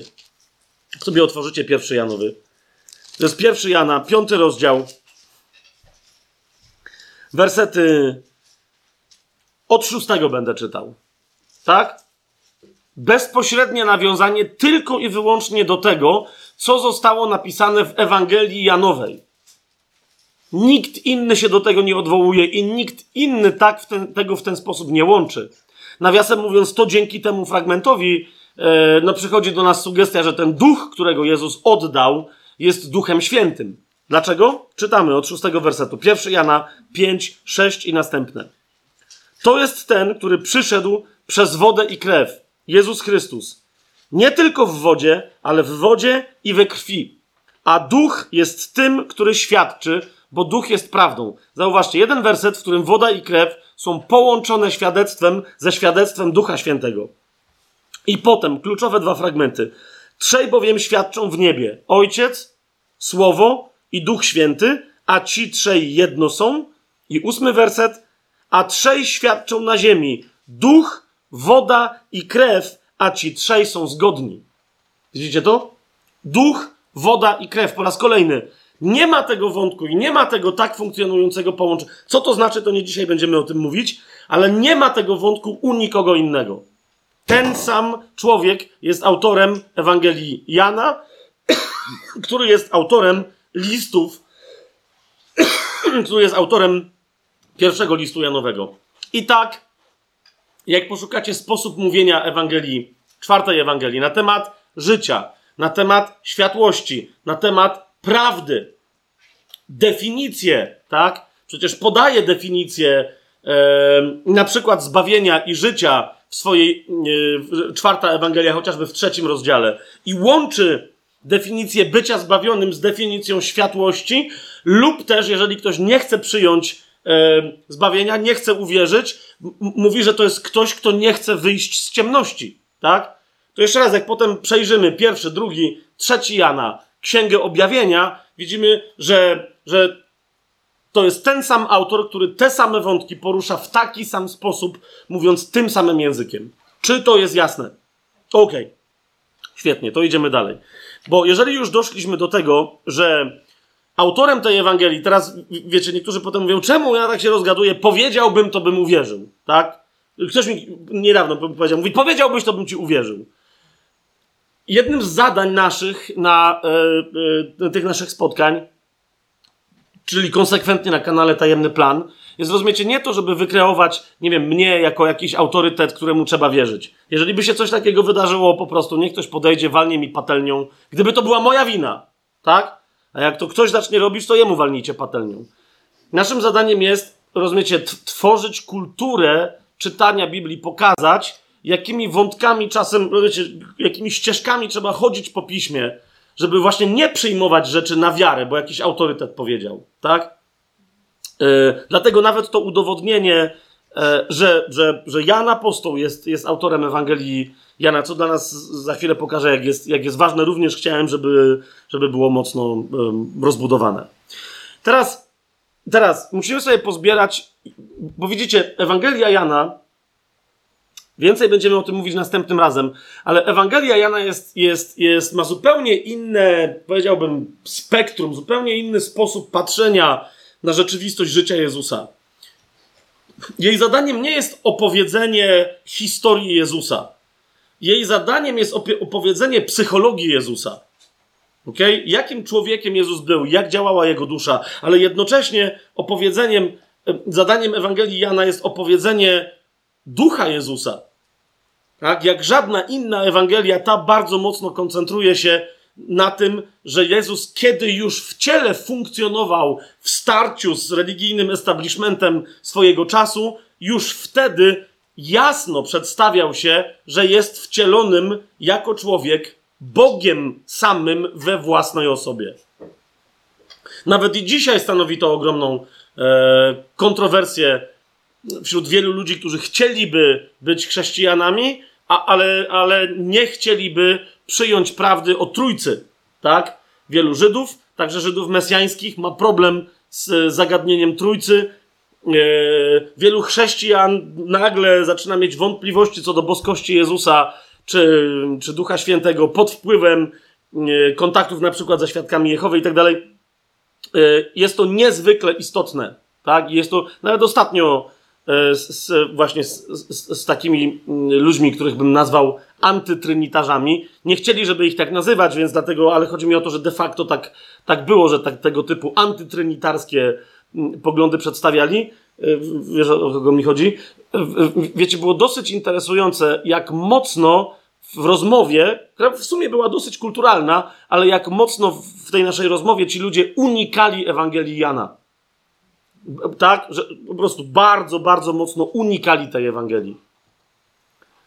E, no to jest jedna z tych Ewangelii, która nie, nie tylko mówi, wiecie, wprost, że Jezus jest Bogiem, ale też mówi wprost, że jest tym Bogiem, któremu należy oddawać cześć. Bo, bo, też w tej Ewangelii Jezus mówi, że wy, Żydzi, tak, inni wierzący, ci, którzy zachowują słowo, w pewnym sensie mogliby się nazwać bogami. Tak? W dziesiątym rozdziale Jezus się powołuje na psalm i mówi przecież w waszym piśmie jest napisane ja rzekłem bogami jesteście. Jezus siebie przedstawia nie jako jednego z tych bogów, synów bożych, rozumiecie, którzy de facto są ludźmi i wypełniają jakieś religijne przekazania i przez to myślą, że mają prawo nazywać się synami bożymi. Ale Jezus mówi, ja jestem prawdziwie Bogiem, nie kimś, kto sobie jakiś tytuł przypisuje. Ja jestem prawdziwie Bogiem wcielonym któremu należy się cześć. Stąd, wiecie, to, to zupełnie tak nawiasem teraz powiem, ale widzę, że to, no, te, te wątki powracają w, w naszej służbie też. Kiedy ktoś rozmawia, e, ja nie wiem, czy w ogóle warto, wiecie, kłócić się o bóstwo Jezusa z kimś, kłócić, debatować, wiecie, argumenty przerzucać. Jeżeli, jeżeli ten ktoś nie chce przyjąć piątego rozdziału Ewangeliana, w którym jest powiedziane wyraźnie, że jeżeli ktoś nie oddaje czci synowi, tak jak ojcu, to nawet jeżeli czci samego ojca, to i tak go nie czci. Trzeba, znajdźcie sobie ten werset, nie będę teraz, ale, bo to będzie, więcej będziemy o tym mówić następnym razem, ale tam jest wyraźnie powiedziane, że cześć należy się synowi tak samo jak ojcu. To jest piąty rozdział Ewangelii Jana. No dobra, bo widzę, że już zaczynacie szukać, no to w takim razie, okej, okay, otwórzmy sobie Ewangelię Jana, bo to, dobra, Ewangelię Jana, piąty rozdział,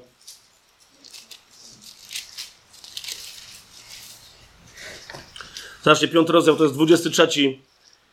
Yy... Werset. Słucham?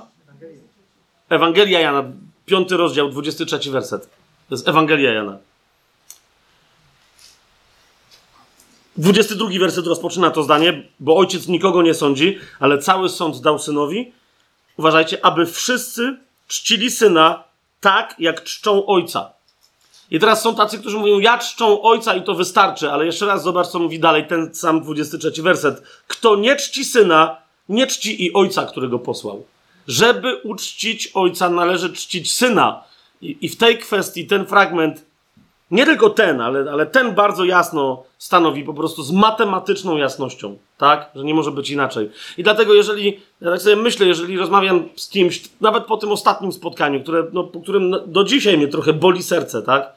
Myślę, że powinniśmy rozpocząć wtedy, czy jeżeli ci ludzie, z którymi rozmawialiśmy, jeżeli, czy są gotowi oddać cześć, cześć synowi, czy nie, jeżeli tak wynika z pisma. Bo jeżeli nie, to po co w ogóle dalsze dyskusje, wiecie, na, na, na, na temat? To znaczy, że są gdzieś, trzeba się za nich modlić, Duchowi Świętemu powierzyć, żeby im właściwe rzeczy objawił, ale.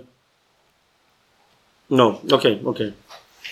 Dobrze, więc teraz potrzebujemy, e, wiecie, dla, dla, dla, dla głębokiego, mocnego zrozumienia, jak możemy w pełni skorzystać z Ewangelii Jana, myślę, że potrzebujemy zrozumieć, przypomnieć sobie, nie, nie tyle zrozumieć, przypomnieć sobie, ja też teraz całej historii nie będę przedstawiać, bo nie mamy na to czasu, ale chociażby najważniejsze cechy charakterystyczne życia Jana Apostoła, kim on był, żebyśmy zrozumieli, kto pisze te, te Ewangelie, tak? Y, z jak głębokiego doświadczenia ta Ewangelia wynika. Jeszcze raz przypomnę wam, nie szukajcie w tej Ewangelii potwierdzeń jakiejś, wiecie, historycznej narracji. Bo, bo na przykład Mateusz, Marek, Łukasz piszą o ostatniej wieczerzy i piszą, że centrum ostatniej wieczerzy były słowa Jezusa wypowiedziane przy łamaniu chleba i potem przy dzieleniu się jednym kielichem z winem. Pamiętacie to, tak? Później yy, Paweł również na ten temat miał objawienie, że to było najistotniejsze w czasie ostatniej wieczerzy. Widzicie, ta Ewangelia zakłada, że my znamy te inne pisma i inne przekazy. W tej Ewangelii Jan w ogóle nie mówi o łamaniu chleba czy o dzieleniu się kielichem. Natomiast mówi o czymś, o czym nie mówi nikt inny. Mówi o umywaniu sobie nóg nawzajem. Tak? Więc pamiętajcie, nie chcę, żeby to tak zabrzmiało, że Ewangelia Jana to jest uzupełnienie do innych Ewangelii, ale w kwestii pewnych, wiecie, historycznej narracji, co się jak działo, jakie miało znaczenie i tak dalej. E, jeszcze raz mówię, Jana interesuje to, żeby tobie i mnie pokazać migawki z życia Jezusa, które są pretekstem do tego, żeby pozwolić Jezusowi w tej Ewangelii mówić. W tej Ewangelii Jezus, jak w żadnej innej, bardzo dużo mówi. I słyszymy, jakim głosem on mówił, jak konstruował pytania, tezy, które stawiał. Okay? Słyszymy to bardzo wyraźnie. Każdy cud, który się dokonuje tutaj, jest tylko pretekstem do tego, żeby pokazać, w jakiej relacji Jezus z jakimi ludźmi się znajdował. Tak? Jest tylko pretekst. Spotkanie z Nikodemem w nocy jest tylko pretekstem do tego, żeby Jezus bardzo istotne rzeczy powiedział. Spotkanie z Samarytanką przy studni, samo w sobie niezwykle znaczące, w tej Ewangelii jest tylko pretekstem. Każdy cud w tej Ewangelii jest tylko pretekstem. Czy to będzie rozmnożenie chleba, czy to będzie wskrzeszenie yy, łazarza i tak dalej. Każdy z tych cudów jest tylko pretekstem, żeby pokazać Jezusa. Jak się Jezus modlił, jak Jezus przeżywał yy, otaczającą go rzeczywistość. Nie tylko to, czego nauczał, ale jak nauczał. Jak konfrontował swoich uczniów. O, o tym, o, to, to miejmy, miejmy w pamięci. I teraz jeszcze do tego dochodzi pewien aspekt, że mówi to jeden bardzo konkretny świadek. Wiecie, jeżeli Duch Święty wybiera kogoś, żeby być autorem takiej Ewangelii, to jest ważne, kim ten ktoś jest. Ok? A więc kim ten ktoś jest, o którym, kto jest, kto, kogo Duch Święty wybrał do napisania tej, tej Ewangelii. I Jan, autor tej Ewangelii, jak doszliśmy do tego, jest apostołem, a więc jest bratem Jakuba, który, i to jest bardzo istotne, kochani, ja od tej pory tak będę się, spróbuję posługiwać się tym, tym terminem, e, że, że, jeżeli nie będę mówić Jakub, syn Zebedeusza, czy Jakub, brat Jana, synowie Zebedeusza, to będę mówić Jakub starszy, tak? A, a, jeszcze lepiej, Jakub większy, bo, to, bo starszy to jeszcze się może pomieszać jeszcze z kimś innym. Jakub większy, on jest ten... I zresztą jak będziecie e, szukać jakiejś informacji na temat e, brata Jana czy rodziny Jana, to, to szukajcie Jakuba Większego. W niektórych teologicznych opracowaniach i tak dalej on jest po prostu nazywany Jakubem e, Większym. Otwórzmy sobie Ewangelię Mateusza. Skąd wiemy, że, że, że ci ludzie są jakoś ze sobą spokrewnieni? Otóż w Ewangelii Mateusza, na przykład, bo to nie jest jedyne miejsce, jest wiele paralelnych tekstów, ja tylko wiecie, wybrałem takie, które są najbardziej znaczące. W Ewangelii Mateusza w czwartym rozdziale, w 21 wersecie jest powiedziane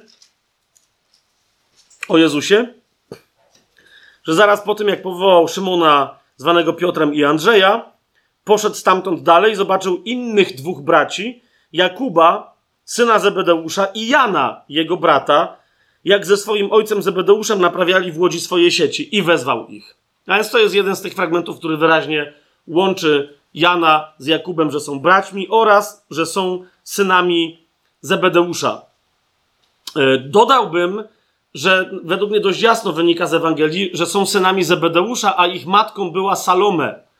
Yy, zaraz i zaraz, zaraz to pokażę, tak? Byli synami Zebedeusza i Salome.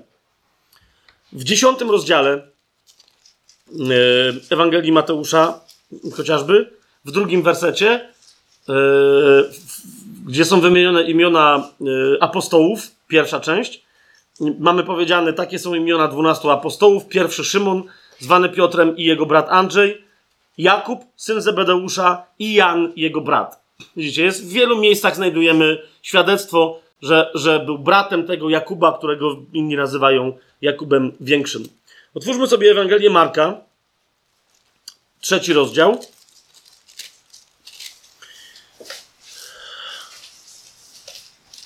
Tam znajdujemy też bardzo istotną informację, mianowicie, że yy, wiecie, Szymona Pan Jezus nazwał yy, Kefasem, czy, czy Petrusem, czy Piotrem, yy, ale że Jakub z Janem otrzymali też przydomek, co interesujące, dwaj naraz. Dostali ten sam przydomek. W trzecim rozdziale, w 17 wersecie, yy, zaraz po 16, w którym jest powiedziane, że ustanowił Szymona, któremu nadał imię Piotr, ustanowił też 17 werset Jakuba, syna Zebedeusza i Jana, brata tegoż Jakuba, którym nadał przydomek Boanerges, co znaczy synowie gromu. O, jest myślę bardzo, bardzo istotne ze względu na, wiecie, e, charakter, jaki, jaki sobą reprezentowali, tak? I Jakub, i Jan, synowie gromu. E, I jest to też ważne dla, dla, dla tego, kim później staje się Jan, tak? Słuchajcie, Jezus wśród tych swoich dwunastu uczniów miał między innymi partyzanta, to jest ten, który jest zwany zelotą, który jest zwany gorliwym, e, ale chodzi o to, że po prostu on należał do ruchu partyzanckiego, który się zbrojnie przeciwstawiał okupacji rzymskiej, tak? Miał innych, którzy byli e, gwałtowni w swojej naturze, a jednak wśród tej całej dwunastki Jakub z Janem otrzymują przydomek Boanerges, synowie gromu, jakby byli jeszcze bardziej narwani niż cała reszta. Okej? Okay? E, wróćmy do Ewangelii Mateusza, 27 e, rozdział sobie otwórzmy. W 27 rozdziale, w 56 wersecie jest powiedziane, e, i jest powiedziane, zwróćcie uwagę, w 55 wersecie jest powiedziane, że przypatrywały się z daleka. Niektórzy te kobiety czasem chcą wepchnąć pod krzyż. No tu jest wyraźnie powiedziane, że było tam wiele kobiet, które przypatrywały się z daleka, szły one za Jezusem od Galilei i usługiwały mu. Co to było? Wśród nich były Maria Magdalena, Maria, matka Jakuba i Józefa. Widzicie, tu jest jeszcze inny Jakub i jakiś Józef, ale to nie jest ten nasz Jakub, bo stała też matka synów Zebedeusza, czyli matka Jakuba i Jana, Zebedeuszowych synów. Tak? I teraz skąd wiemy, że ta dziewczyna się nazywała, ta pani się nazywała Salome. Tylko tworzycie y, paralelny opis z Ewangelii Marka. W 15 rozdziale, w 40 wersecie znajdujemy informację. Były tam też kobiety, które przypatrywały się z daleka, a wśród nich Maria Magdalena i Maria, matka Jakuba Mniejszego i Józefa oraz Salome. Salome jest tą kobietą, która u Mateusza jest nazwana matką synów Zebedeusza. Stąd wiemy, że matką synów Zebedeusza była Salome. Jasne to jest? Świetnie. E, ewidentnie, e, mimo że był rybakiem, Jan, podobnie jak jego brat, byli z dosyć, pochodzili z dosyć zamożnej rodziny. Sobie otworzycie Ewangelię Marka, pierwszy rozdział, to zwróćcie uwagę, mamy tam napisane w tym pierwszym rozdziale, że Jezus 19 i 20 werset. Nieco dalej Jezus zobaczył Jakuba, syna Zebedeusza i Jana, jego brata, którzy w łodzi naprawiali sieci. I teraz zwróćcie uwagę na to zdanie. I zaraz ich powołał, a oni zostawili swojego ojca Zebedeusza w łodzi z najemnikami i poszli z nim, poszli z Jezusem. Nie ma za specjalnie mowy w tej Ewangelii, chociaż Szymon Piotr wydaje się, że mocno współpracował z Zebedeuszem, a więc, że ich firmy rybackie były połączone, ale jeżeli ktoś tu naprawdę miał firmę, to był Zebedeusz, e, syn, e, e, ojciec Jakuba i Jana, tak? Ponieważ mimo, że oni odeszli, to z nim zostało dosyć sporo e, najemników, których on zatrudniał do konkretnych połowów, tak? W Ewangelii Jana w 19 rozdziale też na to zwracam uwagę, bo e, ten tekst, wiecie, w pewnych tradycjach się wyświechtał, w Ewangelii Jana w 19 rozdziale, w 27 wersecie słyszymy, że Jezus mówi do ucznia, potem powiedział do ucznia, oto twoja matka i zwróćcie uwagę na to i od tej godziny uczeń ten wziął ją do siebie. Nie ma mowy o tym, że ją wziął do domu swojego ojca. Tak? Nie ma mowy, że ją wziął pod opiekę w ramach pieniędzy, które ma jego rodzina, czy i tak dalej, i tak dalej, i tak dalej. Ten uczeń mógł ją wziąć do siebie, mógł się sam, samoistnie nią zająć, nie, nie potrzebował do tego nawet pomocy swojego brata Jakuba. Ok? A więc z jakiegoś powodu yy, Jan, nie wiemy czy tylko z tych ryb, czy jeszcze z czegoś innego, czy, czy z posiadania rodzinnego, z jakiegoś spadku, nie wiemy, ale Jan jest człowiekiem, którego. Yy, który może nie jest bardzo zamożny, ale nie jest też biedny. To, to jest bardzo ważne, tak? Jest nazwany później w dziejach apostolskich prostakiem, według mnie troszeczkę y, złośliwie, ale niektórzy mącą i mówią, że z tego określenia, że on był prostakiem, wynika, że był biedakiem. A, a, a, a, tego w piśmie nie znajdziemy.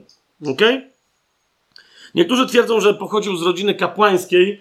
Nie wydaje mi się, żeby pochodząc z rodziny kapłańskiej był E, wiecie, działał w Galilei, pracował w firmie rybackiej swojego ojca i tak dalej, i tak dalej. Zwłaszcza, że gdyby był z rodziny kapłańskiej, to by był wykształcony, a ewidentnie Sanhedryn później jemu, jego zrównuje z Piotrem i mówią, że oni są nieuczeni. Niemniej, nie wiem dlaczego, być może, że, być może, że, że rodzina Zebedeusza, firma Zebedeusza rybacka może dostarczała, wiecie, świeże ryby bo mieli dobre i mieli ich dużo, dostarczali do Jerozolimy. Nie wiem dlaczego, ale ewidentnie, jak pamiętacie tę scenę, że wpuścił Piotra porozmawiając z Odźwierną, ewidentnie był znany e, w rodzinie Kajfasza, tak? który był wtedy e, który był wtedy e, mm, arcykapłanem. To jest w 18 rozdziale, w 15 wersecie. Inna też rzecz, że ten nieuczony człowiek z czasem stał się niezwykle uczony. E, jeszcze o tym będziemy więcej mówić, ponieważ jego sposób nawiązywania w Ewangelii, e, którą pisze, chociażby tylko do Tory jest niezwykły, ale kochani, jak już sięgniemy po jego ostatnie dzieło i po dzieło, które jest ostatnim napisanym dla Nowego Przymierza pod natchnieniem Ducha Świętego do Księgi Objawienia, to to jest nieporównywalne z, po prostu z niczym, tak? Cała Księga Objawienia zasadniczo składa się z całej reszty Pisma Świętego. Każdy werset Księgi Objawienia to jest kompilacja wypowiedzi, tematów, konkretnych cytatów, fragmentów, które pochodzą z, z wszystkich innych ksiąg Pisma Świętego. Coś absolutnie niespotykanego. Precyzja, z jaką to jest zrobione. I oczywiście teraz ktoś powie, no Duch Święty go natchnął. Oczywiście, że tak. Ale jak to kiedyś jeden e, rzymskokatolicki biskup powiedział, E, I mi się to, to powiedzenie do dzisiaj bardzo podoba. Duch Święty nie wrona i na byle płocie nie siada. To jest prawda, tak? Duch Święty korzysta z naszych naturalnych uzdolnień, jakich nie mamy, to nas prowadzi drogą, wiecie, edukacji różnego typu, także intelektualnej, uposażenia duchowego i tak dalej, żebyśmy w pewnym momencie byli w stanie oddać się Jemu jako narzędzie w Jego służbie, tak? Wiecie, niektórzy z nas są widelcami, nożami, motykami, a niektórzy z nas są naprawdę profesjonalnie skomplikowanymi i, i potężnymi, nie wiem, koparkami do, do precyzyjnego wydobywania jakiegoś dziadostwa z ziemi. Tak? A zatem, dlatego mówię, natchnienie jest natchnieniem, ale żeby Jan mógł napisać coś takiego jak Księga Objawienia, e, to Duch Święty go do tego przeprowadził przez wielo, wielo, wieloletnią edukację. Z tych fragmentów, które już czytaliśmy, dowiedzieliśmy się, że, że Jan, będąc rybakiem, jednocześnie pochodził z rodziny, w której, yy, która wiecie, szukała prawdy, szczerze szukała Boga i dlatego miał czas na to, żeby zostać uczniem Jana Chrzciciela. Bo pamiętacie, że on i jeszcze jeden słyszą bezpośrednio z ust Jana Chrzciciela wyznanie na temat Jezusa, że to jest baranek Boży. Tak? A więc był uczniem y, Jana Chrzciciela. Y, w ten sposób poznał baranka Bożego. Ale teraz, kochani, jak już o tym mówimy, to, to, to chcę wam zwrócić uwagę. Zauważcie, jak wiele mamy, niewiele, ale parę różnych powołań Jana z jego bratem, Szymona z Andrzejem. I niektórym się to plączą, mówią, to kiedy Jezus w końcu ich powołał, tak? Bo mamy powołanie, wiecie, że przyszedł i oni byli w sieci, oni tam w sieci naprawiali i ich powołał, prawie że z roboty, a tu słyszymy, że no Jan z Andrzejem stali przy Janie Chrzcicielu i, i, i tam im powiedział, chodźcie zobaczycie, gdzie ja mieszkam. Otóż e, zwróćcie uwagę na to, że, pomiędzy, że, że Jezus bywał i nie bywał. Nawet w tłumaczeniu w, w UBG, w Ewangelii Jana, mamy na początku działalności Jezusa powiedziane, mamy tam, tam jedno takie wspaniałe sformułowanie, że Jezus przemieszkiwał z uczniami. Tak? Raz z nimi mieszkał, a raz gdzieś łaził. I nikt nie wie gdzie. Przemieszkiwał z nimi. I zwróćcie uwagę, że jeżeli Jan z Andrzejem usłyszeli od Jana Chrzciciela o Jezusie, że to jest baranek Boży, to zauważcie, że później, przynajmniej na 40 dni, Jezus zniknął. Dlaczego? Bo poszedł na pustynię. Z Ewangelii Jana się dowiadujemy, że ci uczniowie, którzy byli y, rybakami, jak nie wiedzieli, co robić, to co robili? Zawsze szli łowić ryby, tak? Po zmartwychwstaniu Jezusa też. Jezus im powiedział, idźcie do Galilei, to poszli, po czym w tej Galilei Jezus się nie pojawiał, to co? No to, to, to Szymon Piotr powiedział, to, to połówmy coś, nie? Słuchajcie, to się cały czas dzieje. A więc w momencie. Mm, zobaczcie Ewangelię Łukasza. O, może tak. Zobaczcie Ewangelię Łukasza. Według mnie...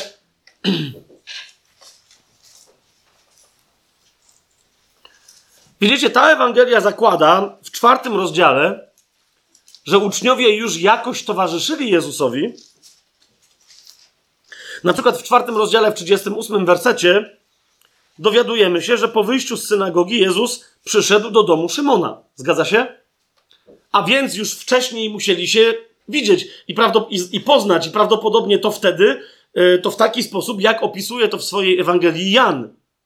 Ale zauważcie, że właściwe powołanie Szymona i tak dalej, e, e, Andrzeja, Jakuba, Jana pojawia się dopiero w piątym rozdziale.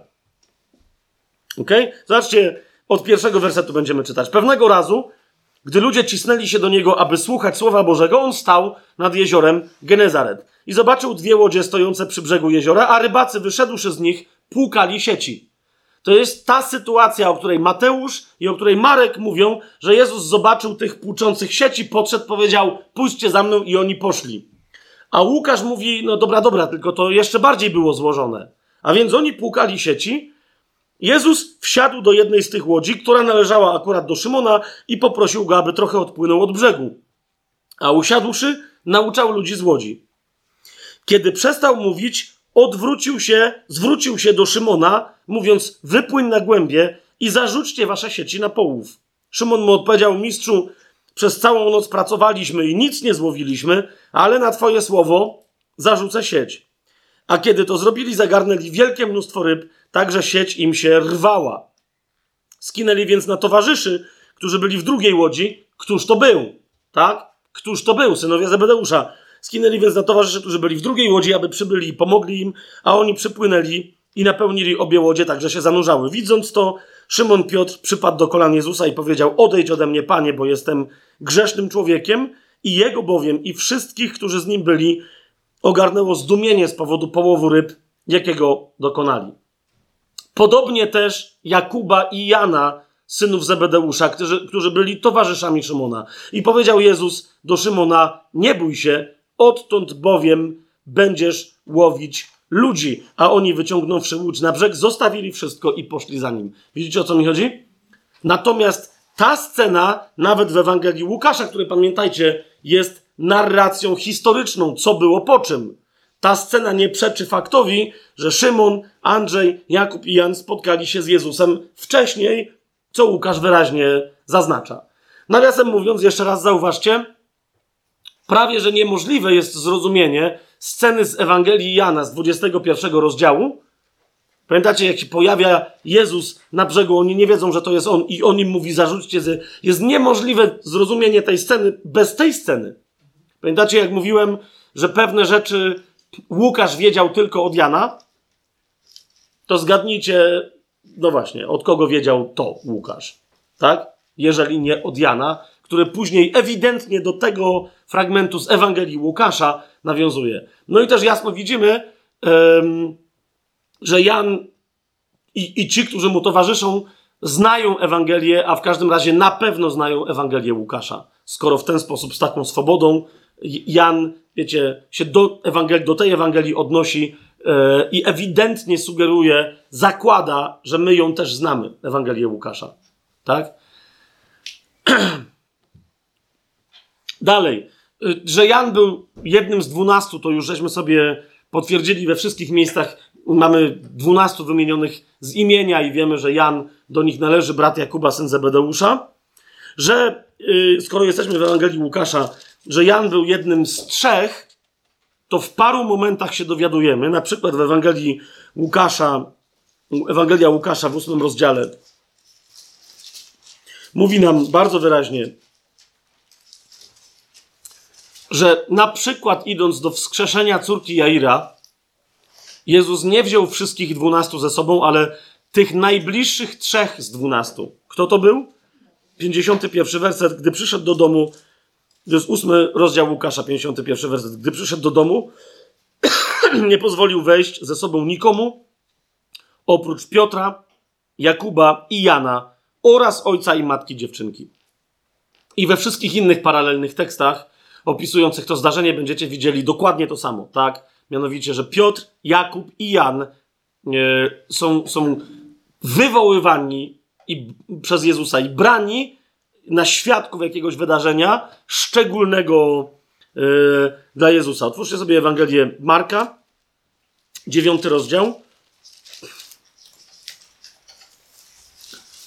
Kolejne takie wydarzenie to jest tak zwane przemienienie Jezusa na górze. W dziewiątym rozdziale, w drugim wersecie Ewangelii Marka mamy powiedziane, po sześciu dniach Jezus wziął ze sobą Piotra, Jakuba i Jana i wprowadził ich samych na wysoką górę, żeby byli na osobności i przemienił się przed nimi. Znowu masz tę samą trójcę, tak? Jezus ich bierze ze sobą do wskrzeszenia małej dziewczynki, bardzo znaczące. Jezus ich bierze ze sobą, yy, aby im okazać swoją prawdziwą naturę, niezwykle znaczące. Zobaczcie Ewangelię Mateusza, 26 e, rozdział,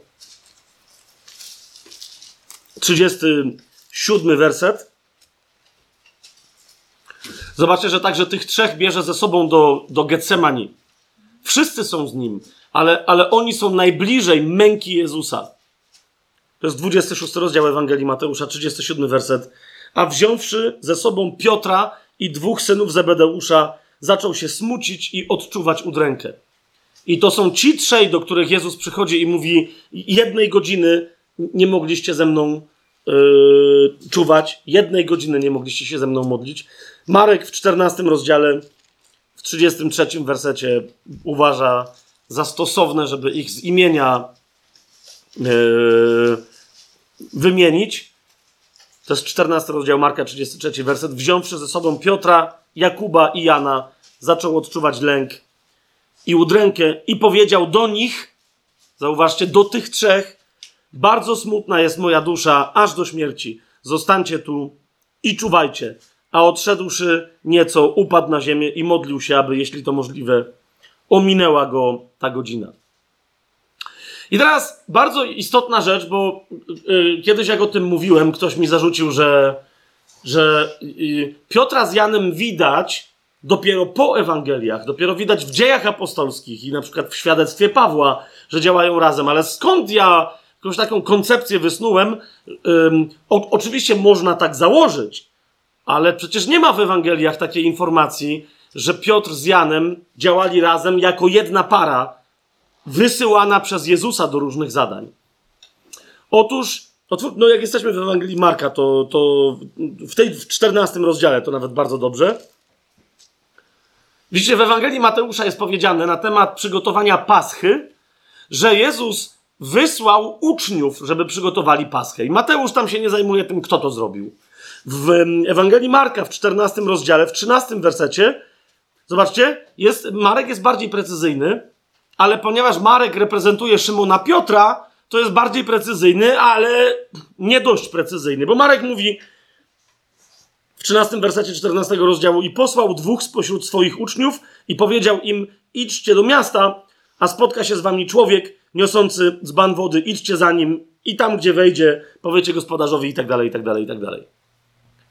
Więc widzicie, ci uczniowie, to, to, to, to jest dwóch uczniów, tak?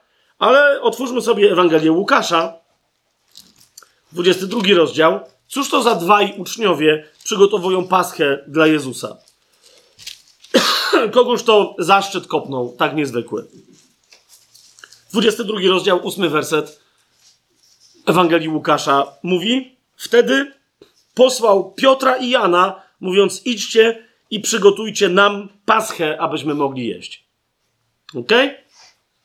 Więc yy, chociażby ten fragment, przygotowanie paschy, niezwykle istotne zadanie, jest powierzony przez Jezusa wprost jednej parze, Piotrowi i Janowi. Stąd myślę, że wiecie, jeżeli Jezus posyłał po dwóch, prawdopodobnie oni też byli wysłani z misją apostolską, wiecie, kiedy szli przed Jezusem, żeby um, kiedy otrzymali władzę wypędzania demonów i tak dalej, i tak dalej. Nie widzę podstaw, dlaczego później Jezus miałby jakąś inną, jakieś inne dwójki yy, tworzyć. A więc to, że później widzimy Szymona Piotra i Jana działających razem, według mnie wynika to organicznie z tego, że Jezus ich w parę połączył. Teraz zauważcie, jak to jest istotne, bo naturalniej byłoby połączyć go z Jakubem, bo to był jego brat. Podobnie jak Szymona połączyć z Andrzejem, bo to był jego brat. Zgadza się? A jednak Jezus wiedział, że lepszym połączeniem będzie złączenie w jedną parę współpracującą Jana apostoła, syna Zebedeusza, z Szymonem Piotrem, synem Jony. Teraz, zanim pójdziemy jeszcze dalej, a propos tego połączenia, chcę pokazać jedną rzecz, tak? Bo ludzie, wiecie, inaczej, ludzie.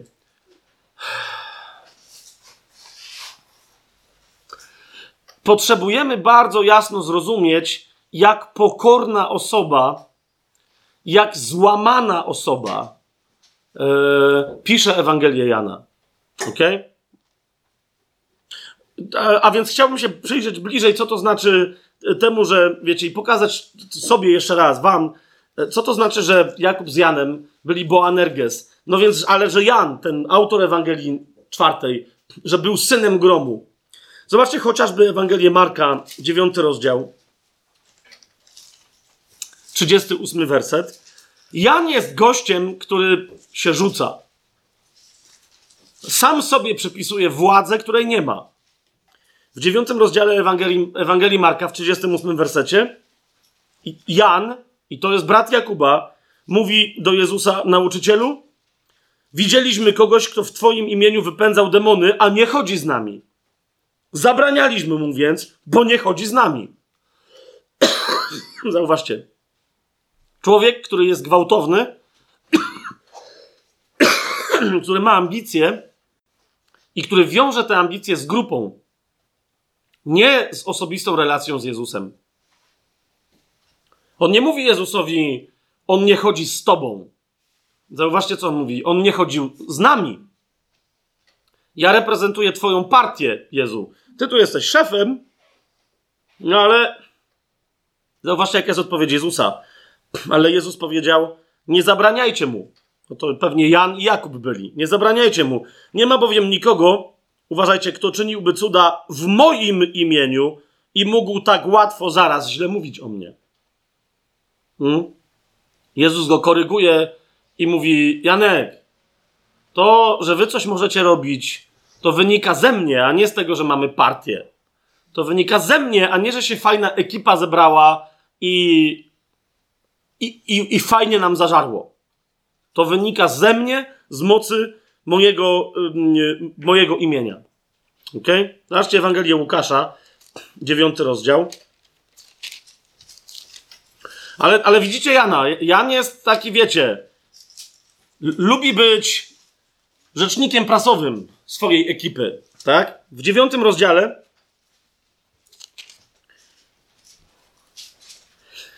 Yy, nawiasem mówiąc, zaraz po tym, jak Łukasz dokładnie tę samą sytuację przedstawia, czyli że, że Jan mu mówi, że tam ktoś łaził i coś tam robił, yy, zaraz widzimy jeszcze bardziej Jana z Jakubem w jeszcze ostrzejszej akcji. To jest 54 werset i następne.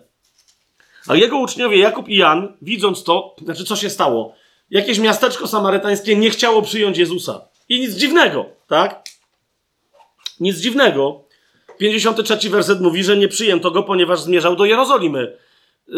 Jeżeli zmierzał do Jerozolimy, to znaczy, że, że, że szedł w ramach rytu, który był nie tylko Samarytanom obcy, ale i wrogi, tak? Zamiast czcić Boga na naszej górze, idzie czcić w Jerozolimie, na tamtej górze. To jest błąd. Po prostu nie przyjmujemy Jezusa.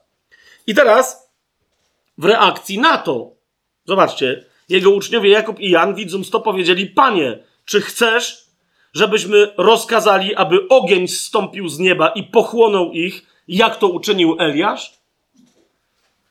Ja teraz pomijam, do jakiego oni czynu się odwołują Eliasza i po co Eliasz zrobił to, co zrobił, tak? Ich nie interesuje intencja Eliasza, ich interesuje moc Eliasza. I oni, wiecie, testują Jezusa. Pozwól nam, skoro już duchy się nam poddają, chorych uzdrawiamy i tak dalej, pozwól, bo byłby czat, jakbyśmy spalili całą wieś. To by dopiero było. Rozumiecie? To są synowie gromu. Całej reszcie nawet do głowy by to nie przyszło, że należy wioskę spalić, bo nie chciała przyjąć Jezusa. Który wyraźnie mówi, że syn człowieczy nie ma gdzieby, po, głowę położyć, tak? A więc musieli spać po polach, wiecie, pod otwartym niebem i tak dalej. A, a ci mówią, ale chociaż jedną wiochę byśmy za to ukarali. Co ty na to, panie Jezu? Jezus, odwróciwszy się, od nich, nie do nich, tak? To jest ważne, bo oni tu robią to samo, co Szymon Piotr, jak zaczął pouczać Pana Jezusa. Jezus, odwróciwszy się, zgromił ich i powiedział: Nie wiecie, jakiego jesteście ducha. Ho! W tym jednym miejscu Łukasz dzieli się czymś znowu, co według mnie tylko od Jana mógł wiedzieć. Okay? Nie wiecie, jakiego jesteście ducha. Teraz o co mi chodzi? Mamy Jana, który pisze Ewangelię, ale także listy, który się, widzicie, w tych Ewangeliach my widzimy młodego, narwanego, jak to młodzieniec, robiącego głupie rzeczy, nawet w obliczu Jezusa i, i w jego imię Jana. Ale rozumiecie, kiedy Jezus mu udziela lekcji, to jest człowiek, który te lekcje przyjmuje i później od niego jako dojrzałego mężczyzny, czy nawet starca, który posługuje nadal w kościele z całym impetem, słyszymy, że, że się nauczył swojej lekcji i, i nią żyje. Tak? Rozumiecie, jak tu jest napisane, nie wiecie, jakiego jesteście ducha, mówi to do Jakuba i Jana. Później Jakub już nie żyje, bo oddał życie za Jezusa. Jan żyje, ale otwórzcie sobie razem ze mną pierwszy list Janowy. I, i, I zobaczcie, czy ten człowiek nie nauczył się swojej lekcji, tak? Jak, jak Jezus im powiedział, nie wiecie, jakiego jesteście ducha, oni się musieli dowiedzieć, co to znaczy, jakiego jesteśmy ducha? Jak to? Przecież nie jesteśmy opętani. Nie musisz być opętany, żeby w danym momencie być nie pod wpływem intuicji Ducha Świętego, ale pod wpływem podszeptu i pokusy złego ducha. Ok? Nie musisz tego ducha mieć w sobie, żeby postępować według tego ducha. Niektórzy chrześcijanie, wiecie, dzisiaj mówią: O, przecież ten człowiek nie może źle robić. Przecież on jest chrześcijaninem tak samo jak ja, to nie może źle robić. Jak nie może źle robić? No przecież nie może być opętany. Nie trzeba być opętanym, żeby źle robić. Trzeba być głupim, żeby źle robić. Głupi człowiek, nie znający Ducha Świętego, w sobie, w samym centrum swojej istoty, otwierający się, żeby Duch Święty w nim mieszkał, który następnie daje posłuch nie temu, który w nim mieszka, ale temu, który jest ze świata, jest głupi i robi, i robi złe rzeczy. Tak? Ale Jan taki nie jest. Zauważcie, pierwszy list Janowy, czwarty rozdział. Człowiek, który kiedyś us usłyszał od Jezusa, nie wiesz jakiego jesteś ducha, teraz poucza cały Kościół i mówi czwarty rozdział, pierwszy werset. Umiłowani, nie wierzcie każdemu duchowi, ale badajcie duchy, czy są z Boga, gdyż wielu fałszywych proroków wyszło na świat. Ok? To jest tylko jeden z wątków. Oczywiście Paweł też mówi o, o rozeznawaniu, tak? Ducha nie gaście, proroc nie lekceważcie, wszystko badajcie i tylko to, co dobre zachowujcie. Ale Jan, jak nikt inny, bardzo jasno mówi o czymś, co, co dzisiaj byśmy nazwali rozeznawaniem, rozpoznawaniem, rozróżnianiem duchów. On i Paweł. Ok? Więc widzicie, patrzcie na Jana w Ewangeliach, jaki jest niedojrzały, ale, ale z tym zrozumieniem, że, że Ewangelię Jana pisze nie ten niedojrzały młodzieniec Jan, ale bardzo dojrzały, w duchu złamany, także swobodnie Duch Święty przepływa przez niego, w ciele złamany, nie w duchu. Jan, który jest bardzo dojrzały. W Ewangelii Mateusza, zobaczmy jeszcze taki wątek, w 20 rozdziale, no, słyszymy o skandalu zupełnym i, i wstydliwej sytuacji, kiedy to pełni ambicji Jan i Jakub, synowie gromu, rozumiejąc, że biorą udział w jakiejś partii, ta partia może osiągnąć sukces militarny, ekonomiczny, polityczny. W 20 rozdziale od 20 wersetu takiej sceny wstydliwej jesteśmy świadkami.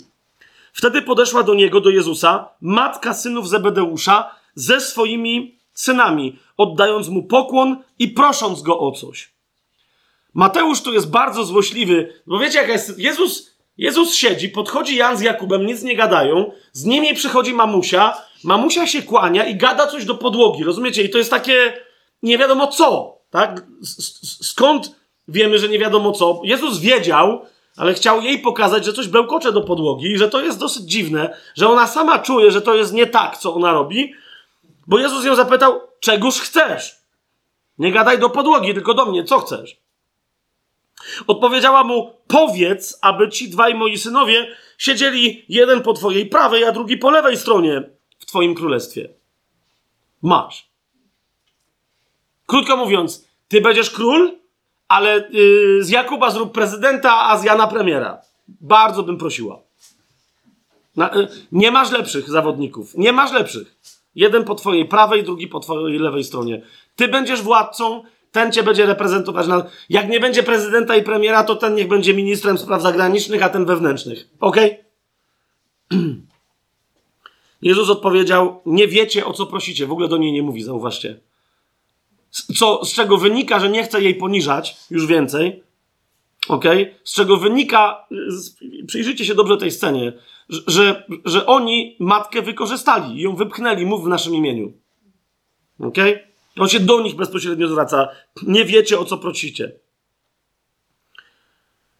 Czy możecie pić kielich, który ja będę pić i być ochrzczeni chrztem, którym ja się chrzczę?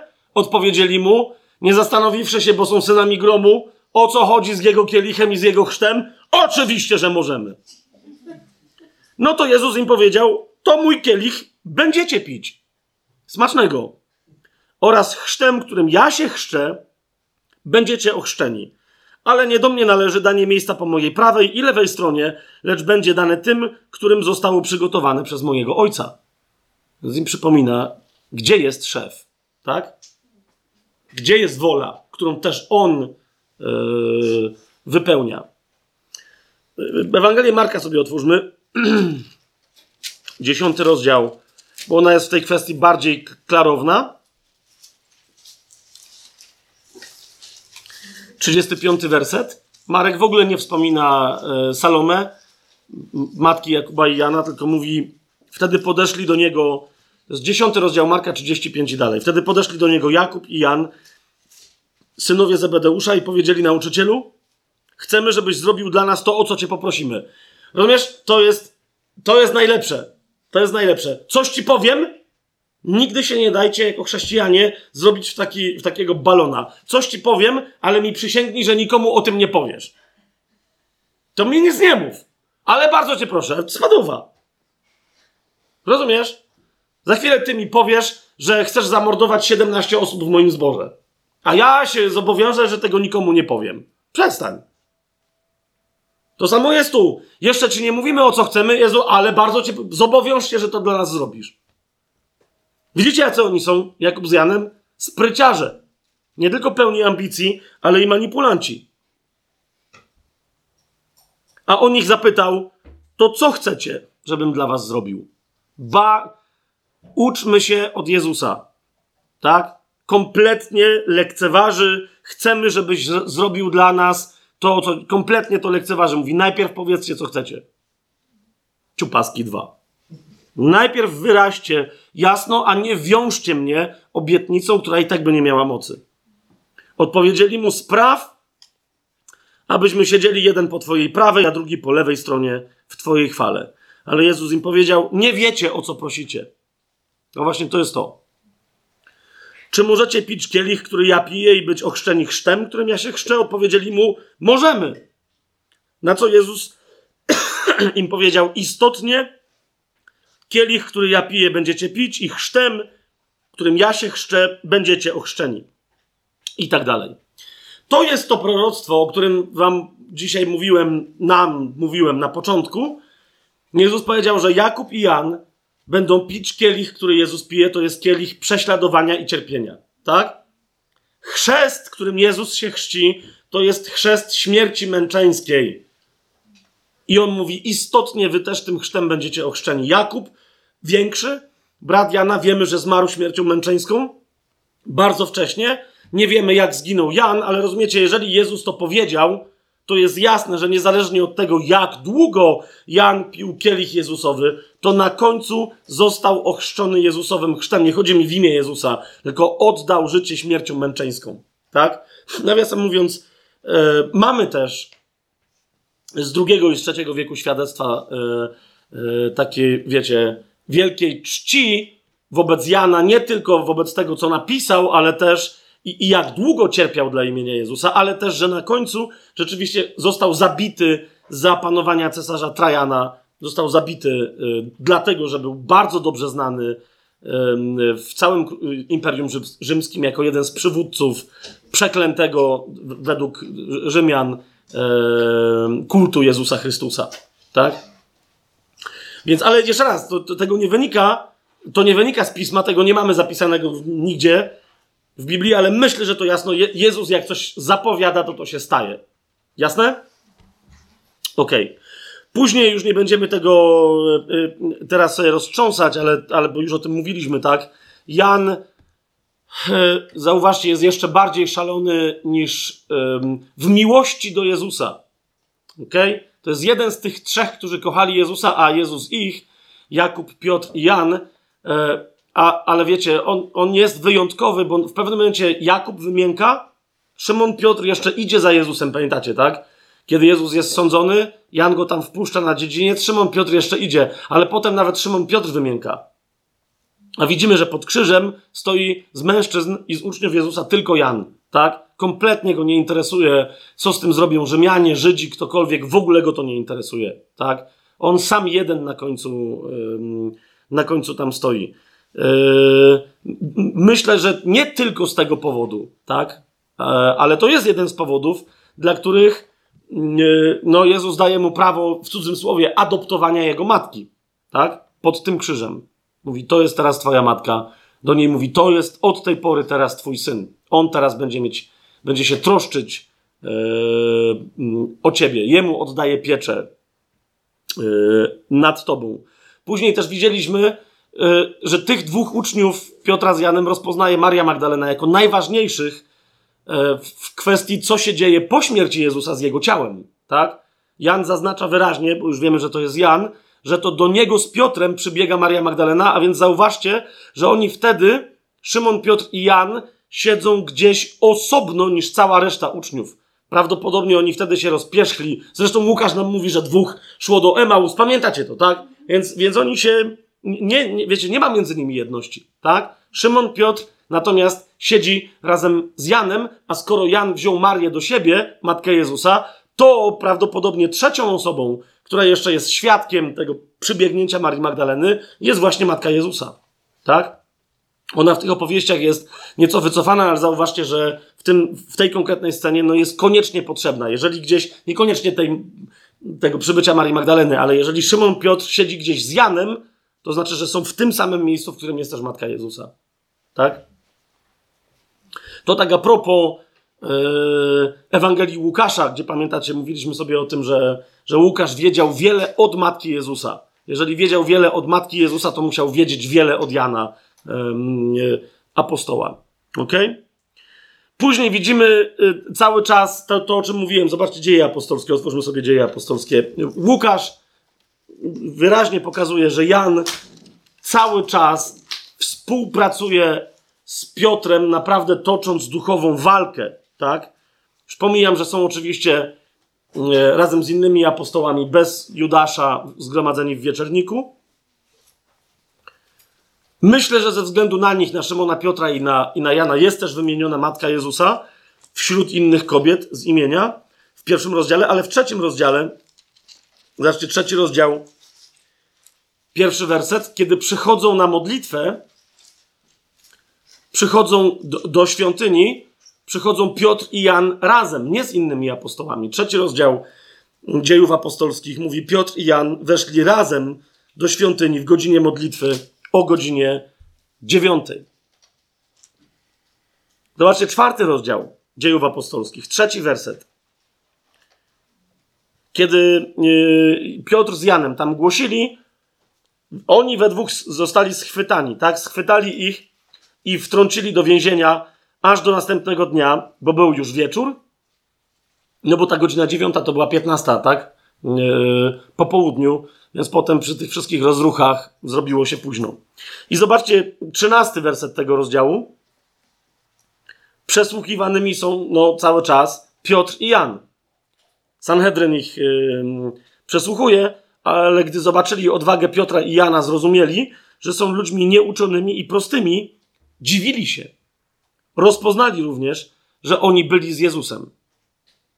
Widzicie, tu jeszcze mamy Szymona Piotra i Jana, nie tych, których znamy jako autorów ich listów. Tak? Jak czytamy listy Piotra, obydwa, to trudno powiedzieć, że to pisze człowiek nieuczony w piśmie. Tak? On jest inaczej uczony w piśmie niż faryzeusze, uczeni w piśmie arcykapłani, ale jest absolutnie uczony w piśmie. Podobnie Jan, kiedy czytamy jego listy i, i Księgę Objawienia. Ale tutaj jeszcze, widzicie, oni są na początku drogi, oni dopiero się, tak jak Szymon Piotr, zaczęli nawracać. Przyjęli Ducha Świętego, zaczynają służyć w kościele, ale, ale dopiero są na drodze uczenia się, zwłaszcza, mm, zwłaszcza Jan. Zobaczcie, 19 werset. Mówią jednym głosem. Piotr i Jan odpowiedzieli im: Rozsądźcie, czy to sprawiedliwe w oczach Boga bardziej was słuchać niż Boga. My bowiem nie możemy nie mówić o tym, co widzieliśmy i słyszeliśmy. Piotr i Jan mówią tym samym głosem, tak? Nie, Łukasz ich nie rozróżnia, który to przemawiał. Po prostu, no wiadomo, że któryś mówił, przerwał, potem drugi mówił, ale w jego narracji oni mówią tym samym głosem. Tak, są ze sobą zespoleni w tej służbie. W ósmym rozdziale widzimy że podstawowy w tym czasie jeszcze zasięg ich działania to jest Jerozolima, ale w ósmym rozdziale są wysłani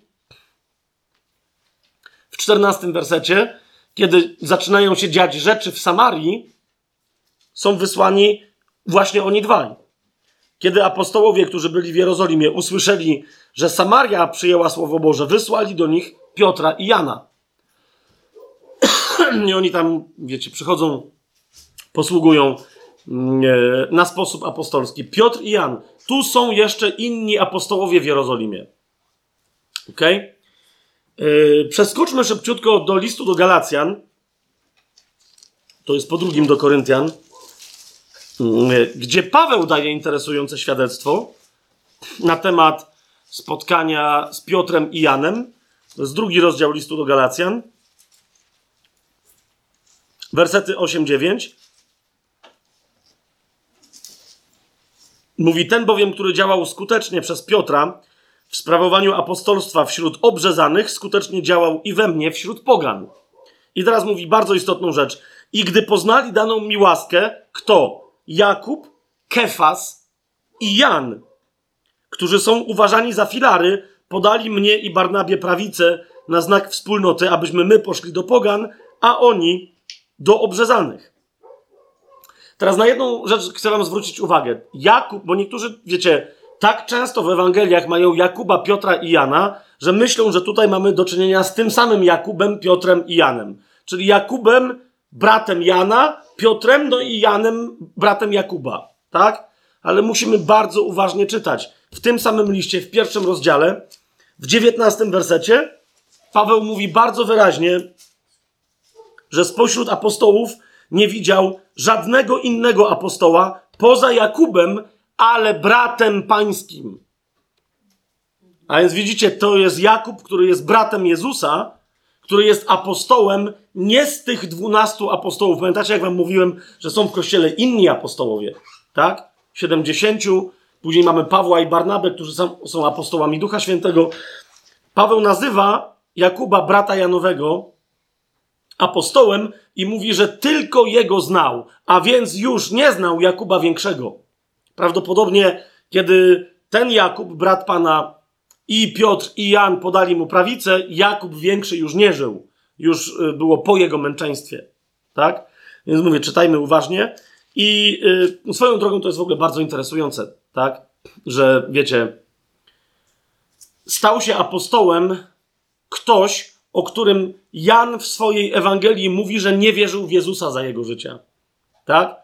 Ewangelia Jana między innymi mówi wyraźnie, że bracia pańscy nie wierzyli w Jezusa. Jego właśnie bracia nie, wierzy, nie wierzyli w Niego i podpuszczali Go, żeby, żeby poszedł na święto do Jerozolimy i się objawiał e, swoim uczniom. Tak? I tam Jan zostawia komentarz, że tak mówili, bo, bo jego bracia nie wierzyli w Niego. I teraz jeden z nich jest nie tylko uznany za apostoła, później następnego apostoła, ale rozumiecie, to jest ten Jakub, który dalej jest filarem kościoła w Jerozolimie, nawet kiedy tam już nie ma Szymona i Jana. Jest sam Jakub. Jak czytacie dzieje apostolskie, powiem tylko on sam jeden. zobaczcie dzieje apostolskie. 21 rozdział. To jest ostatnia wizyta Pawła E, to jest ostatnia wizyta Pawła w Jerozolimie. Osiemnasty werset. Zobaczcie, nazajutrz Paweł poszedł z nami do Jakuba, gdzie zebrali się wszyscy starsi. To jest ten sam Jakub, któremu Paweł, który podał prawicę Jakubowi razem z Szymonem, Piotrem i Janem. Gdyby tu był Szymon, Piotr i Jan, jak, myślę, nie, jak myślicie, nie zostaliby wymienieni? Oczywiście, że byliby wymienieni, ale ich już nie ma. Tak? Wyruszyli, są gdzie indziej. Paweł natomiast wita się z Jakubem i pozostałymi starszymi. Jan na pewno byłby wymieniony jako starszy, bo zauważcie, w drugim i w trzecim e, swoim liście wręcz przedstawia się jako starszy. Pisze list, mówi starszy do kościoła i tak dalej, i tak dalej. Tak? Więc widzicie, Piotr z Janem prawdopodobnie też wyruszają razem z Jerozolimy, chociaż tego e, no, na ten temat nie mamy wprost niczego napisanego. Ten Jan potem przez lata cierpi, yy, pracuje dla królestwa, yy, głosi, żyje nowym życiem i prowadzi wielu do tego nowego życia. Ostatni raz yy, jakąś informację na jego temat znajdujemy w księdze Objawienia, oczywiście, która wyraźnie mówi, że Jan był wielkim prorokiem, że, że widzicie, w trakcie swojej służby stał się wielkim prorokiem.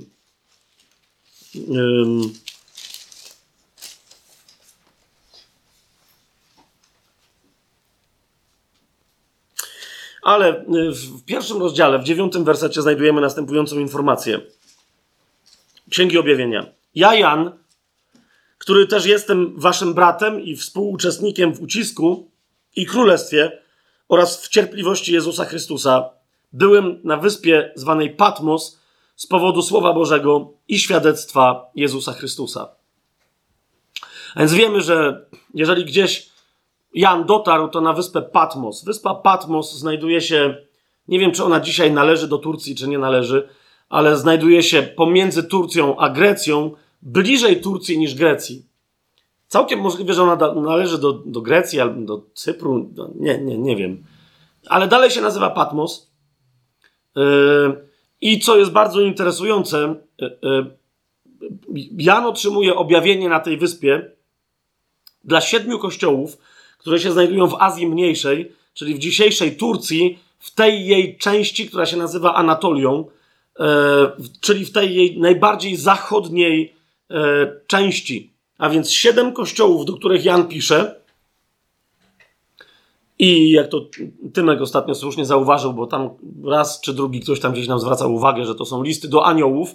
Oczywiście, że to są listy do aniołów kościołów, ale zauważcie, jak prawie każdy ten list się kończy, czy nawet chyba każdy. Tak? Słuchajcie, co duch mówi do kogo? Do aniołów? Do kościołów. Co duch, co duch mówi do kościoła. Tak? A więc to są listy do aniołów kościołów, ale też do kościołów całych. Wszystkich tych siedem kościołów znajdują się w bezpośredniej bliskości wyspy Patmos. Najbliżej tej wyspy znajduje się Efes.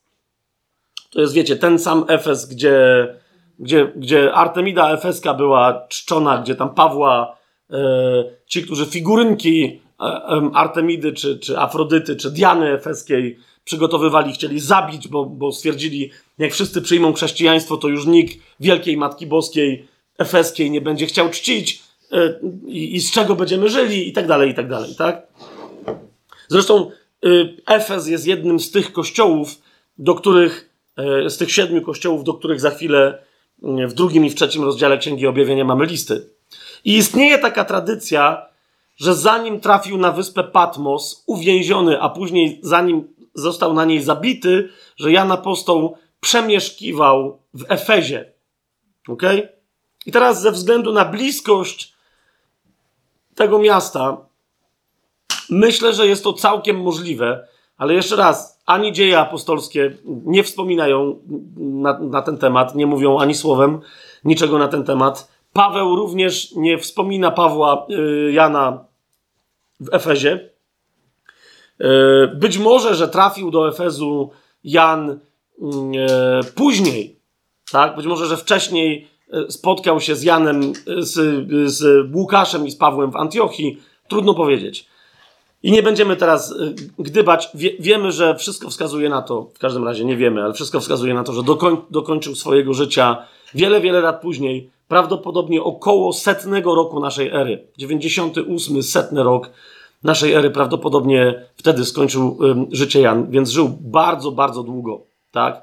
Dojrzewając, rosnąc, rosnąc w duchu. I teraz i, i, widzimy tę dojrzałość, jak powiedziałem, w tych jego trzech listach i w Księdze Objawienia. I teraz, kochani, po co potrzebna, potrzebne nam było takie nakreślenie postaci, yy, postaci Jana? W, wraz z tą końcówką, tak, końcówką, E, Ewangelie pokazują tam góra 2,5 roku jego życia, a, a potem mamy prawdopodobnie 70 lat jego życia, tak? Musimy, po prostu musimy rozumieć, że ta Ewangelia jest pisana z punktu widzenia człowieka, który pamięta swoją relację z Jezusem, która była bardzo bliska, ale który opisuje ją, i tu uważajcie, mimo że Jezusa już dawno na ziemi fizycznie nie ma, który opisuje tamtą relację z punktu widzenia człowieka, kto ma z Jezusem w Duchu Świętym relację jakimś cudem Bożym jeszcze głębszą. To jest niezwykle istotne. ok? Że, że stary Jan pisze o młodym Janku, ok? Z punktu widzenia swojej dojrzałej wiary 90-paroletniego czy 80-paroletniego starca. Według mnie to jest jeden z wątków um, uzasadniających, dlaczego Jan, stary Jan, trochę, wiecie, robi z tego młodego Jana, z siebie młodego, trochę anonimową postać. Tak? Ponieważ nie chce wywołać konfuzji, zamieszania jakiegoś, wiecie, intelektualnego czy duchowego u czytelników tej Ewangelii tak? Że autor tej Ewangelii to jest człowiek opisany w tej Ewangelii, ponieważ autor tej Ewangelii w tej Ewangelii opisuje tylko swoją młodość, ale już dawno tym człowiekiem nie jest. Czy to jest jasne, co teraz mówię? Tak? Więc to jest jeden, mm, jeden aspekt, tak? Drugi aspekt. Do niego potrzebuję, żebyśmy sobie sięgnęli i troszeczkę się głębiej zatrzymali. Zwykle tego nie robimy, ale tu naprawdę potrzebujemy się na jednym wątku głębiej. Ja, ja nie będę robić jakiejś głębokiej egzegezy, ale otwórzcie sobie 20 rozdział yy, Ewangelii yy, Jana.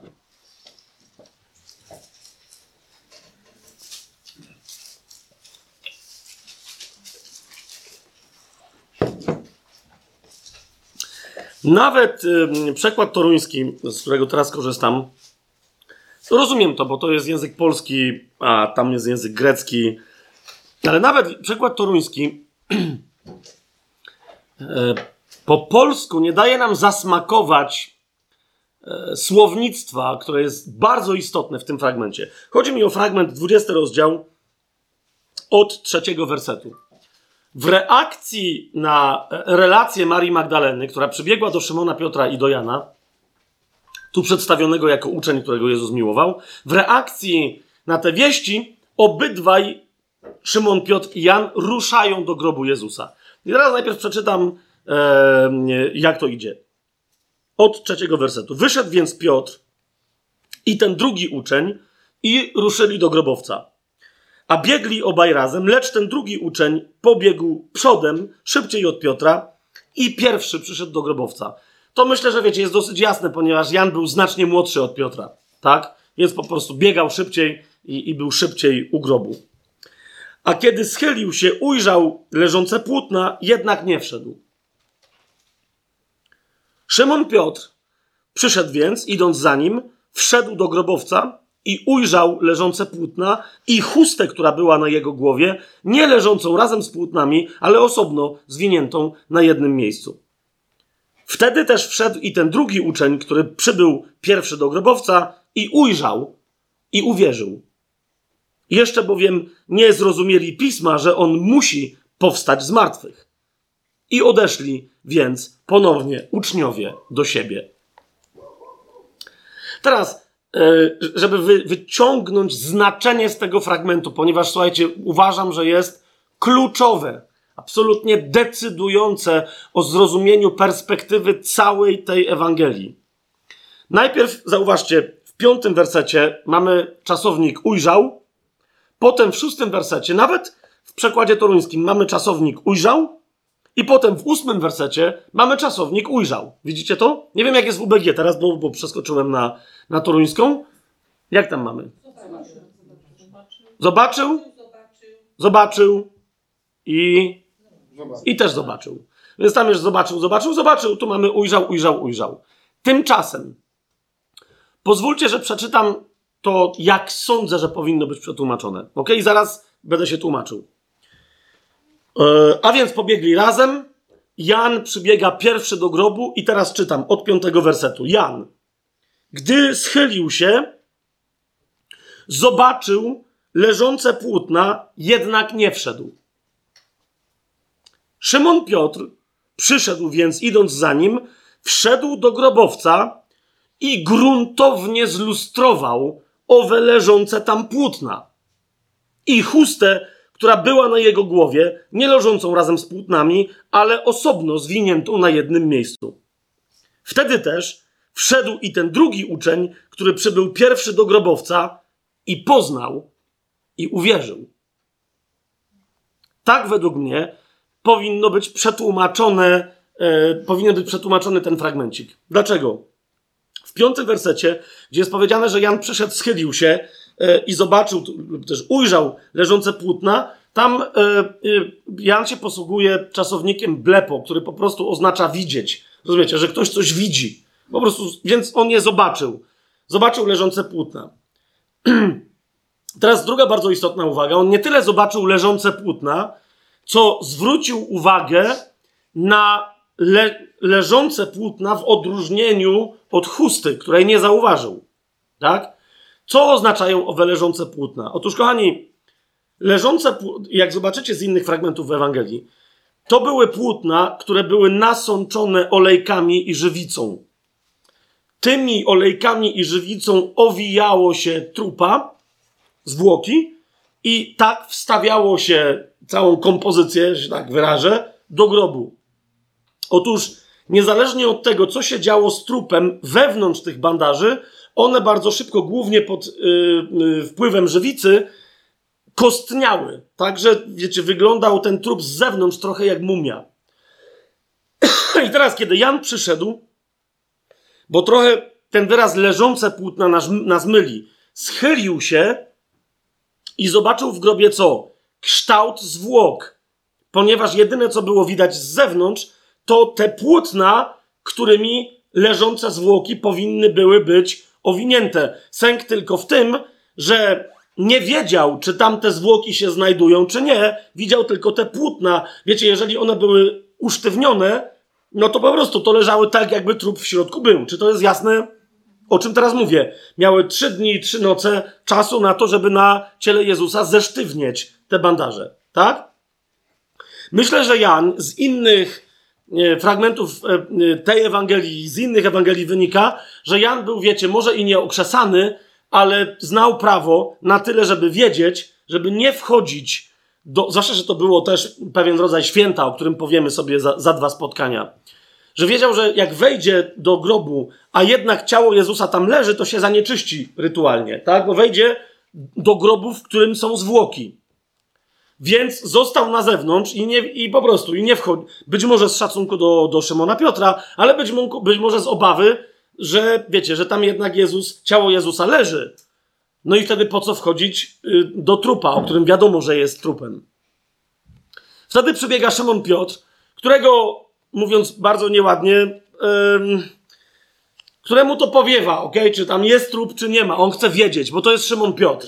Tak? Więc szósty werset. Szymon Piotr przyszedł i idąc za nim, wszedł do grobowca, nie zastanawiając się, co robi Jan.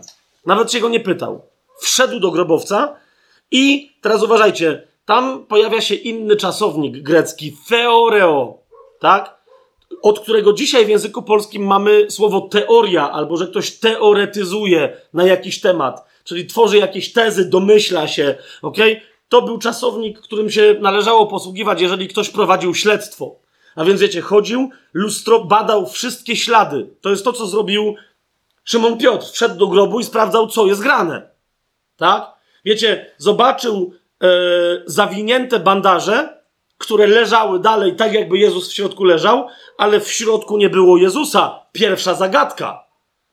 Jeżeli nawet ktoś go wyciągnął, to jak go wyciągnął, nie rozcinając tych bandaży? Rozumiecie o co mi chodzi?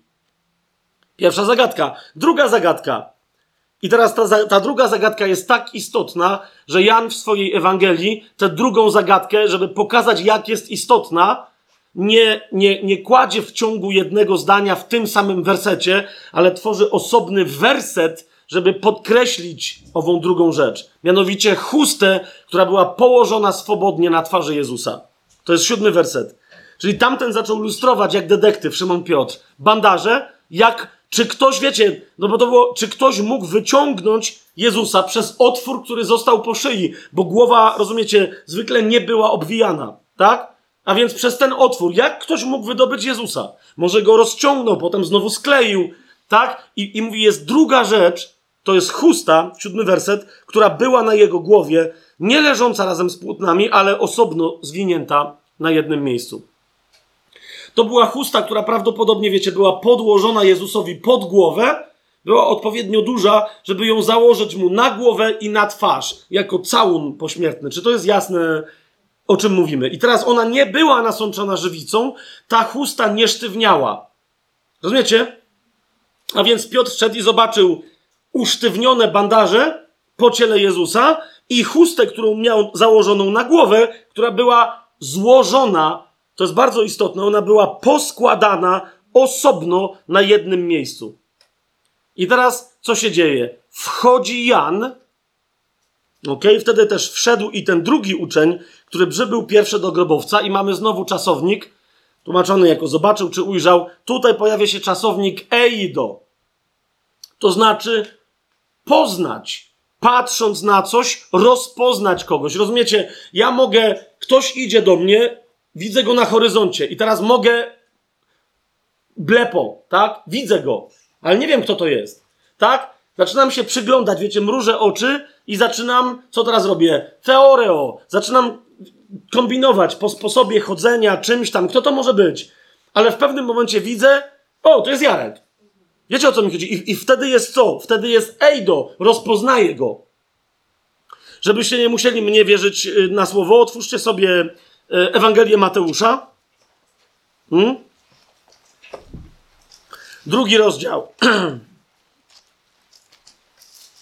Drugi rozdział, 20, 20 chyba werset, zaraz zobaczymy. 20. Nie, drugi werset.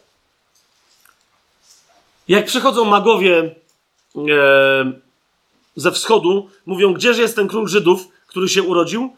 Widzieliśmy bowiem jego gwiazdę na wschodzie, a do, tu jest właśnie czasownik Ejdo, to znaczy rozpoznaliśmy. Gwiazdy to wiecie, można widzieć różne, ale rozpoznaliśmy jego gwiazdę. To, to jest jeden z tych, ale jeszcze wyraźniej to widać w Ewangelii Jana. Właśnie. Pierwsze użycie w Ewangelii Jana tego czasownika Ejdo, to jest pierwszy rozdział, 26 werset. Zobaczcie, to Jan Chrzciciel posługuje się tym wyrazem i mówi tak.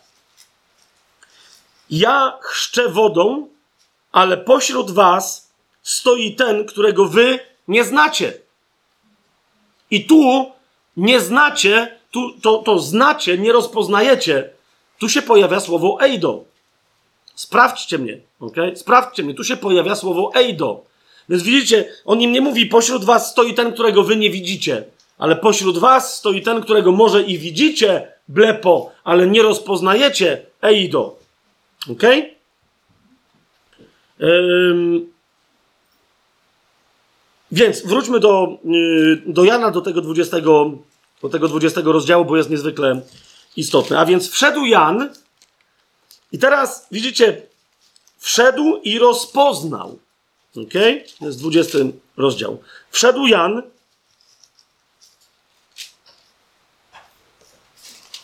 i rozpoznał. Ósmy werset. Wszedł także ten drugi uczeń, który pierwszy przybył do grobu, rozpoznał i uwierzył.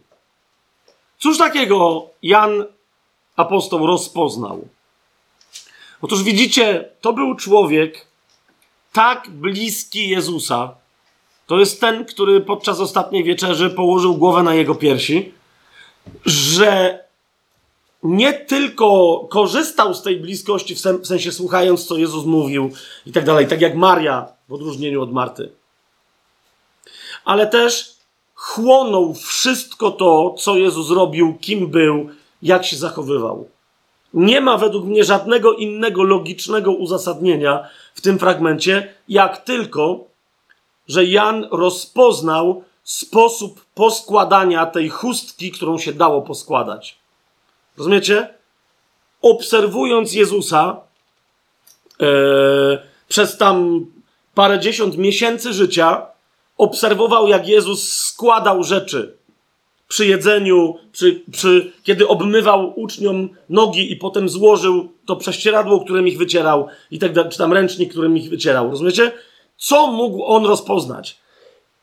on mówi bardzo wyraźnie, że, że w tej sytuacji, zobaczcie dziewiąty werset, ani Piotr, ani on, mimo że słyszeli te zapowiedzi, nie rozumieli jeszcze pisma, że Jezus miał zmartwychwstać. Ok? Co rozpoznał Jan, który nie rozumiejąc, nie spodziewał się zmartwychwstania? On, nie widząc Jezusa, rozpoznał jego rękę. Ok? Bo kształt Jezusa rozpoznać, wiecie, przy zawiniętych e, bandażach, to każdy mógł. Piotrowi to niczego nie powiedziało.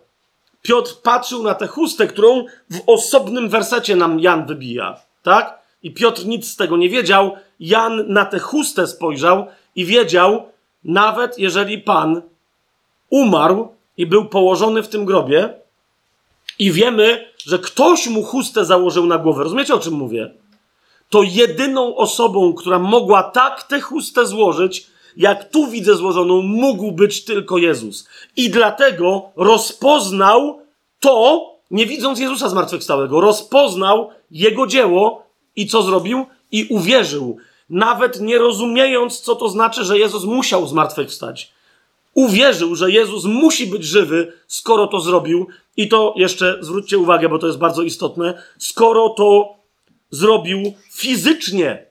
Zgadza się? Skoro zrobił to fizycznie. Teraz, dlaczego o tym mówię? Dlaczego to jest istotne? Ponieważ, kochani, w tym samym rozdziale, cały ten rozdział rozpoczyna się od tej historii. I teraz zauważcie, ten rozdział kończy się konkluzją. I pamiętacie, jak powiedziałem, w każdym rozdziale, w każdym wydarzeniu opisanym w Ewangelii Jana jest jakieś wydarzenie, które jest pretekstem później do nauczania. Zobaczcie, jak się kończy ta, ten rozdział. To jest 20 rozdział, 28 werset i następny.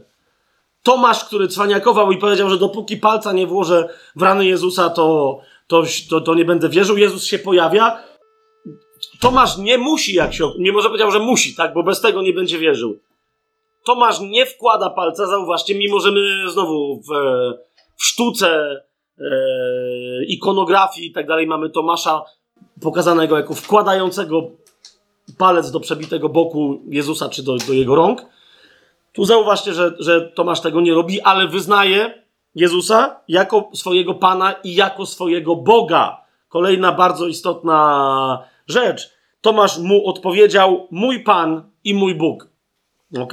Ale teraz patrzcie, co się dzieje. Jezus mówi. Jezus mu powiedział: Tomaszu, uwierzyłeś, ponieważ mnie ujrzałeś. I zaraz pojawia się bardzo konkretne, istotne dla nas dzisiaj zdanie: błogosławieni, którzy nie widzieli, a uwierzyli. I teraz widzicie, e, bo, bo na tej podstawie wiele się głosi kazań, innych rzeczy.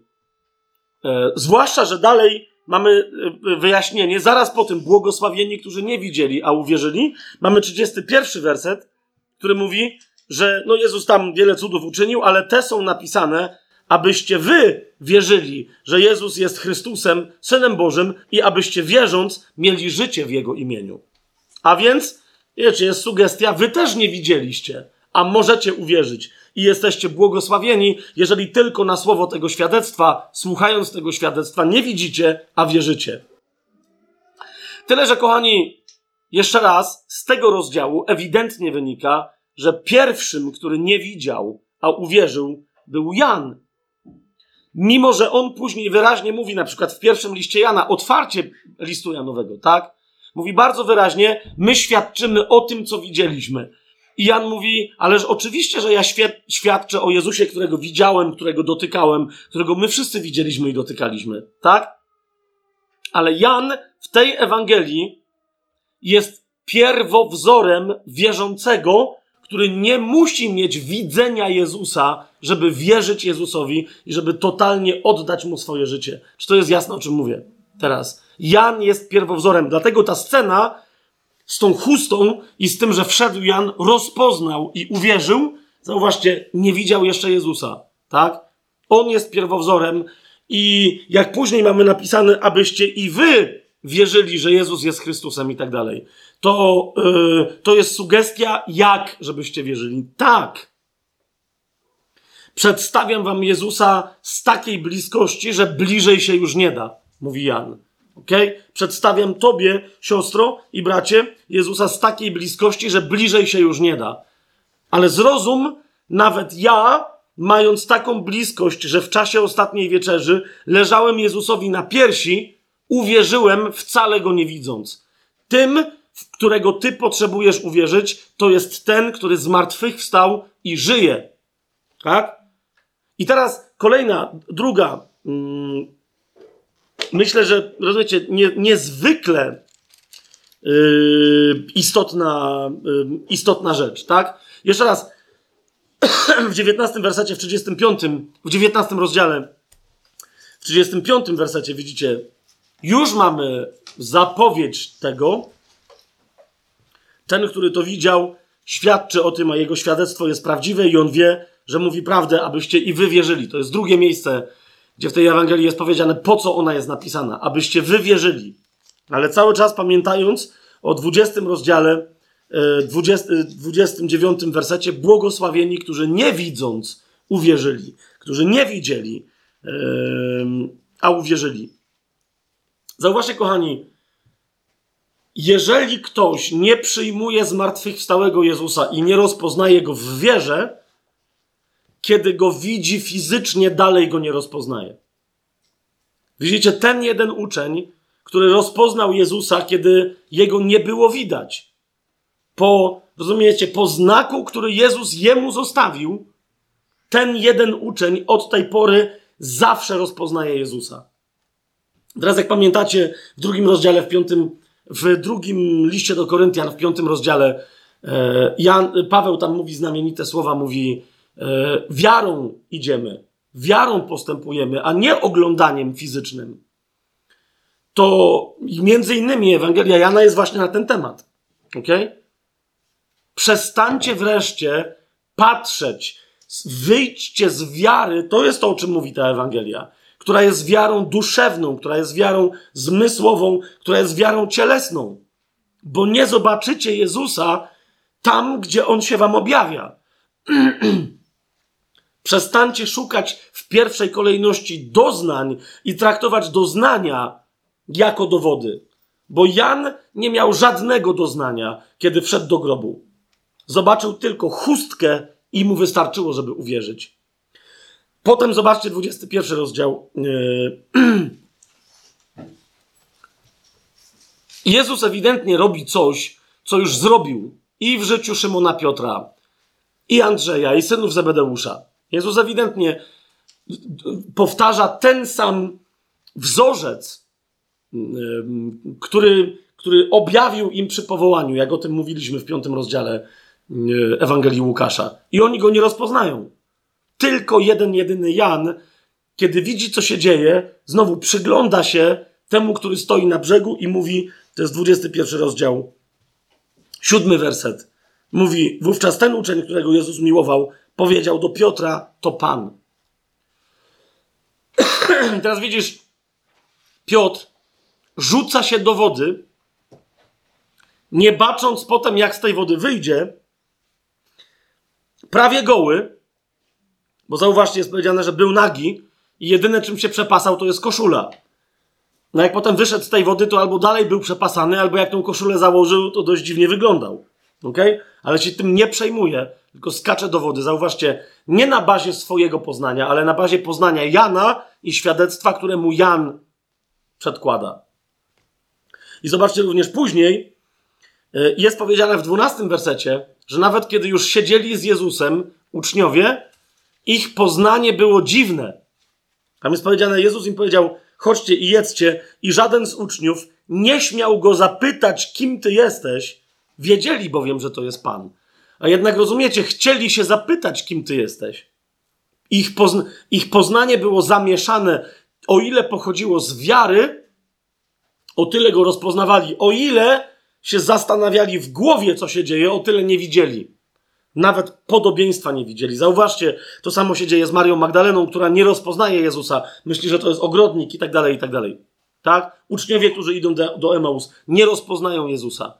Od momentu swojego zmartwychwstania, nawet fizycznie, Jezus daje się poznać tym, którzy już uprzednio rozpoznają Go w wierze.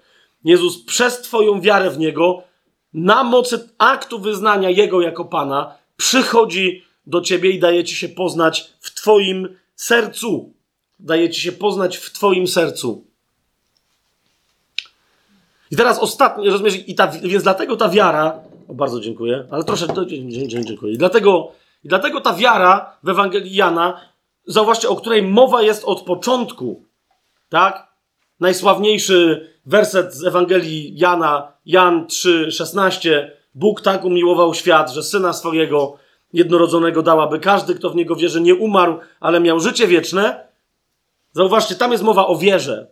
I, i jednocześnie zauważcie, jak często jest nauczanie na temat wiary z całej tej Ewangelii jest sprowadzane tylko i wyłącznie do tej podstawowej prawdy z Jana 3,16, z, tam, z tamtego tylko wersetu.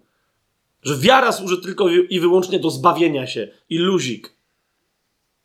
A Jan mówi, nie, ta Ewangelia jest dla ciebie kluczem, jak nie tylko przez wiarę być zbawionym, ale jak wierząc, mieć nieustający dostęp do Pana, jak nieustająco go widzieć, nawet jeżeli niezmysłowo, oby niezmysłowo, mówi Jan, jak możesz nieustająco ciągle mieć z nim kontakt w duchu przez żyjącą wiarę.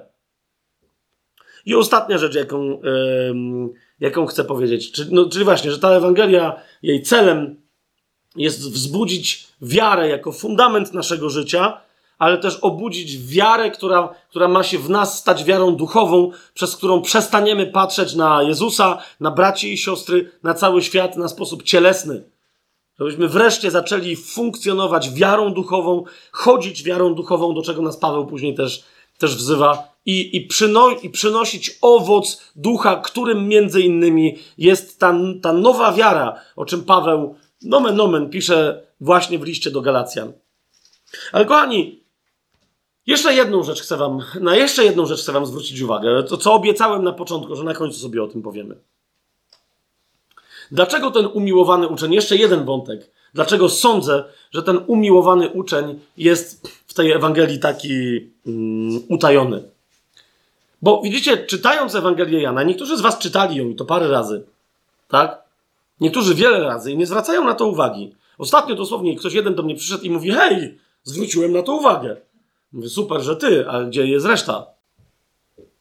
Otóż zacznij Ewangelię Jana, 13 rozdział. Od czego się zaczyna 13 rozdział?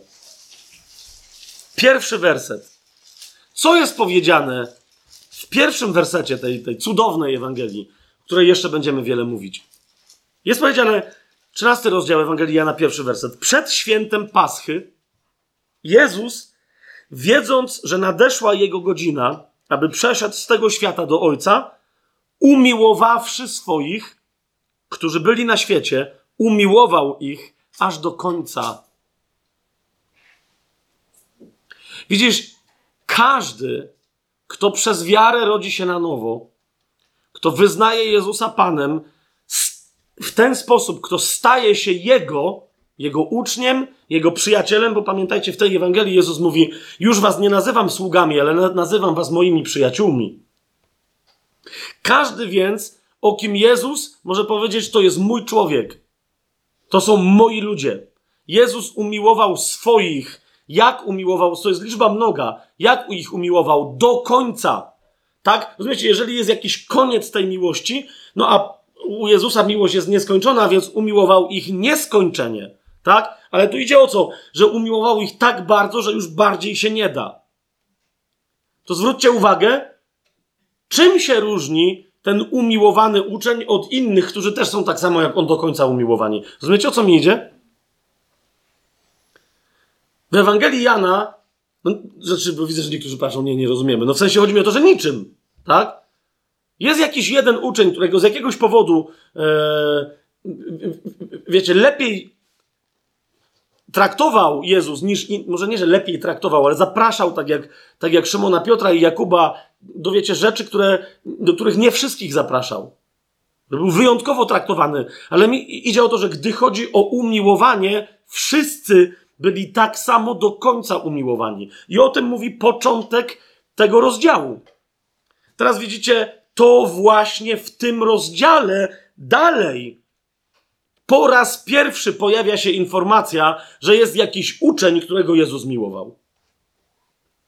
Najpierw jest powiedziane, że Jezus wszystkich do końca umiłował, a potem jest powiedziane, no to jest właśnie ten jeden, który skłoniwszy głowę, zapytał Jezusa, który to cię zdradzi. Tak?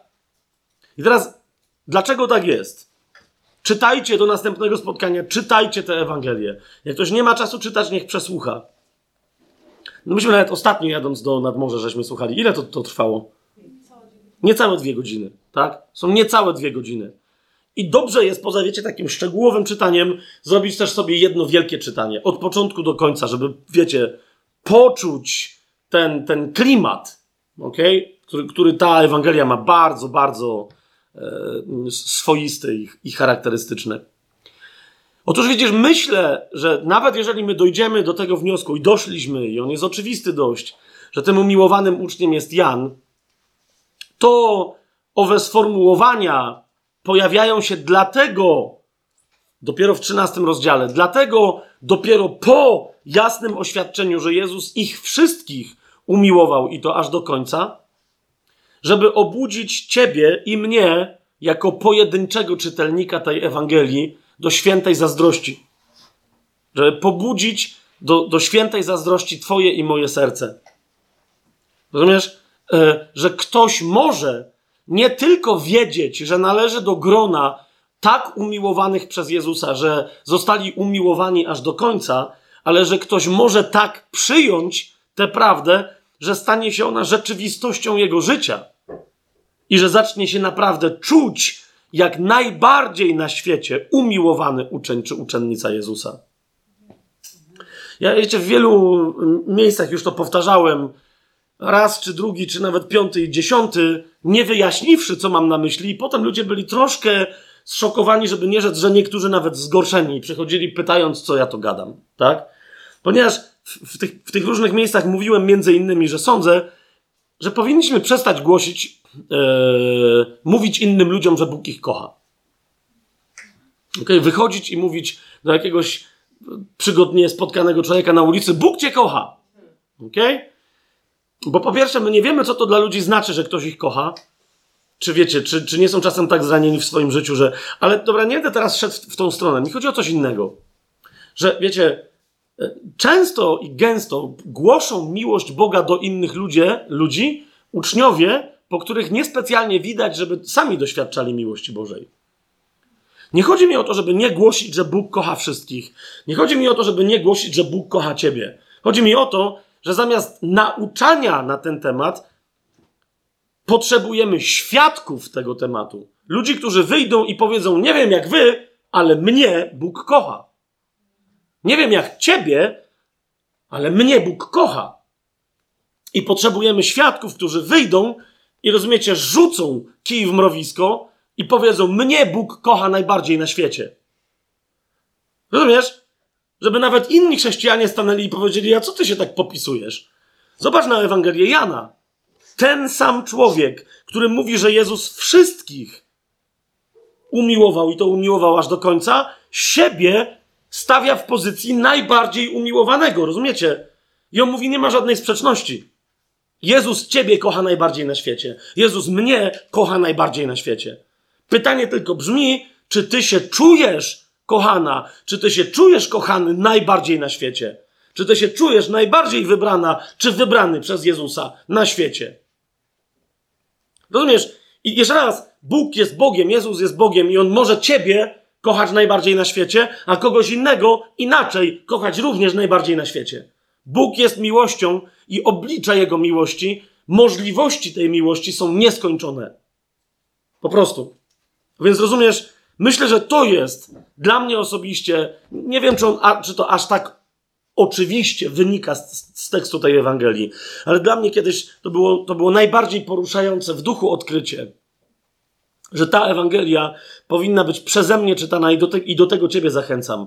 Powinna być czytana w perspektywie był kiedyś taki Janek, którego Jezus bardzo kochał, ale dzisiaj jest taki Fabianek, którego Jezus równie bardzo, równie do końca, w równie nieskończony sposób kocha. I czy ja dzisiaj, kiedy potrzeba, kiedy ktoś do mnie przychodzi i zadaje pytanie, o co chodzi Jezusowi, czy ja dzisiaj jestem już tak bliski, bo mogę być, rozumiesz o co mi chodzi? Bo mogę być, czy jestem już w moim doświadczeniu tak bliski, że wystarczy, że się przechylę i powiem, Panie Jezu, bo tam jest gość, który jeszcze nie jest tak blisko, więc się Ciebie pytam, o co Ci chodzi? Czy jestem już tak blisko, czy jeszcze nie? I myślę, że ostatecznym celem napisania tej Ewangelii jest nie tylko wzbudzenie zazdrości, ale doprowadzenie tego, który przez wiarę ma życie w Jezusie, do tak intensywnego życia z Jezusem, żeby Jezus był dla niego właściwą rzeczywistością, bo zresztą tak jest. Żeby patrzył na ten świat i uważał go za raczej mgliste zjawisko wobec oczywistego poznania tego, kim jest Syn Boży, kim jest Chrystus, kim jest Jezus. Na dzisiaj tyle. Na następnym spotkaniu będziemy kontynuować tę naprawdę fascynującą przygodę, e, jaką jest czytanie Ewangelii Jana, i będziemy wchodzić w jeszcze inne, jeszcze głębsze jej tajemnice.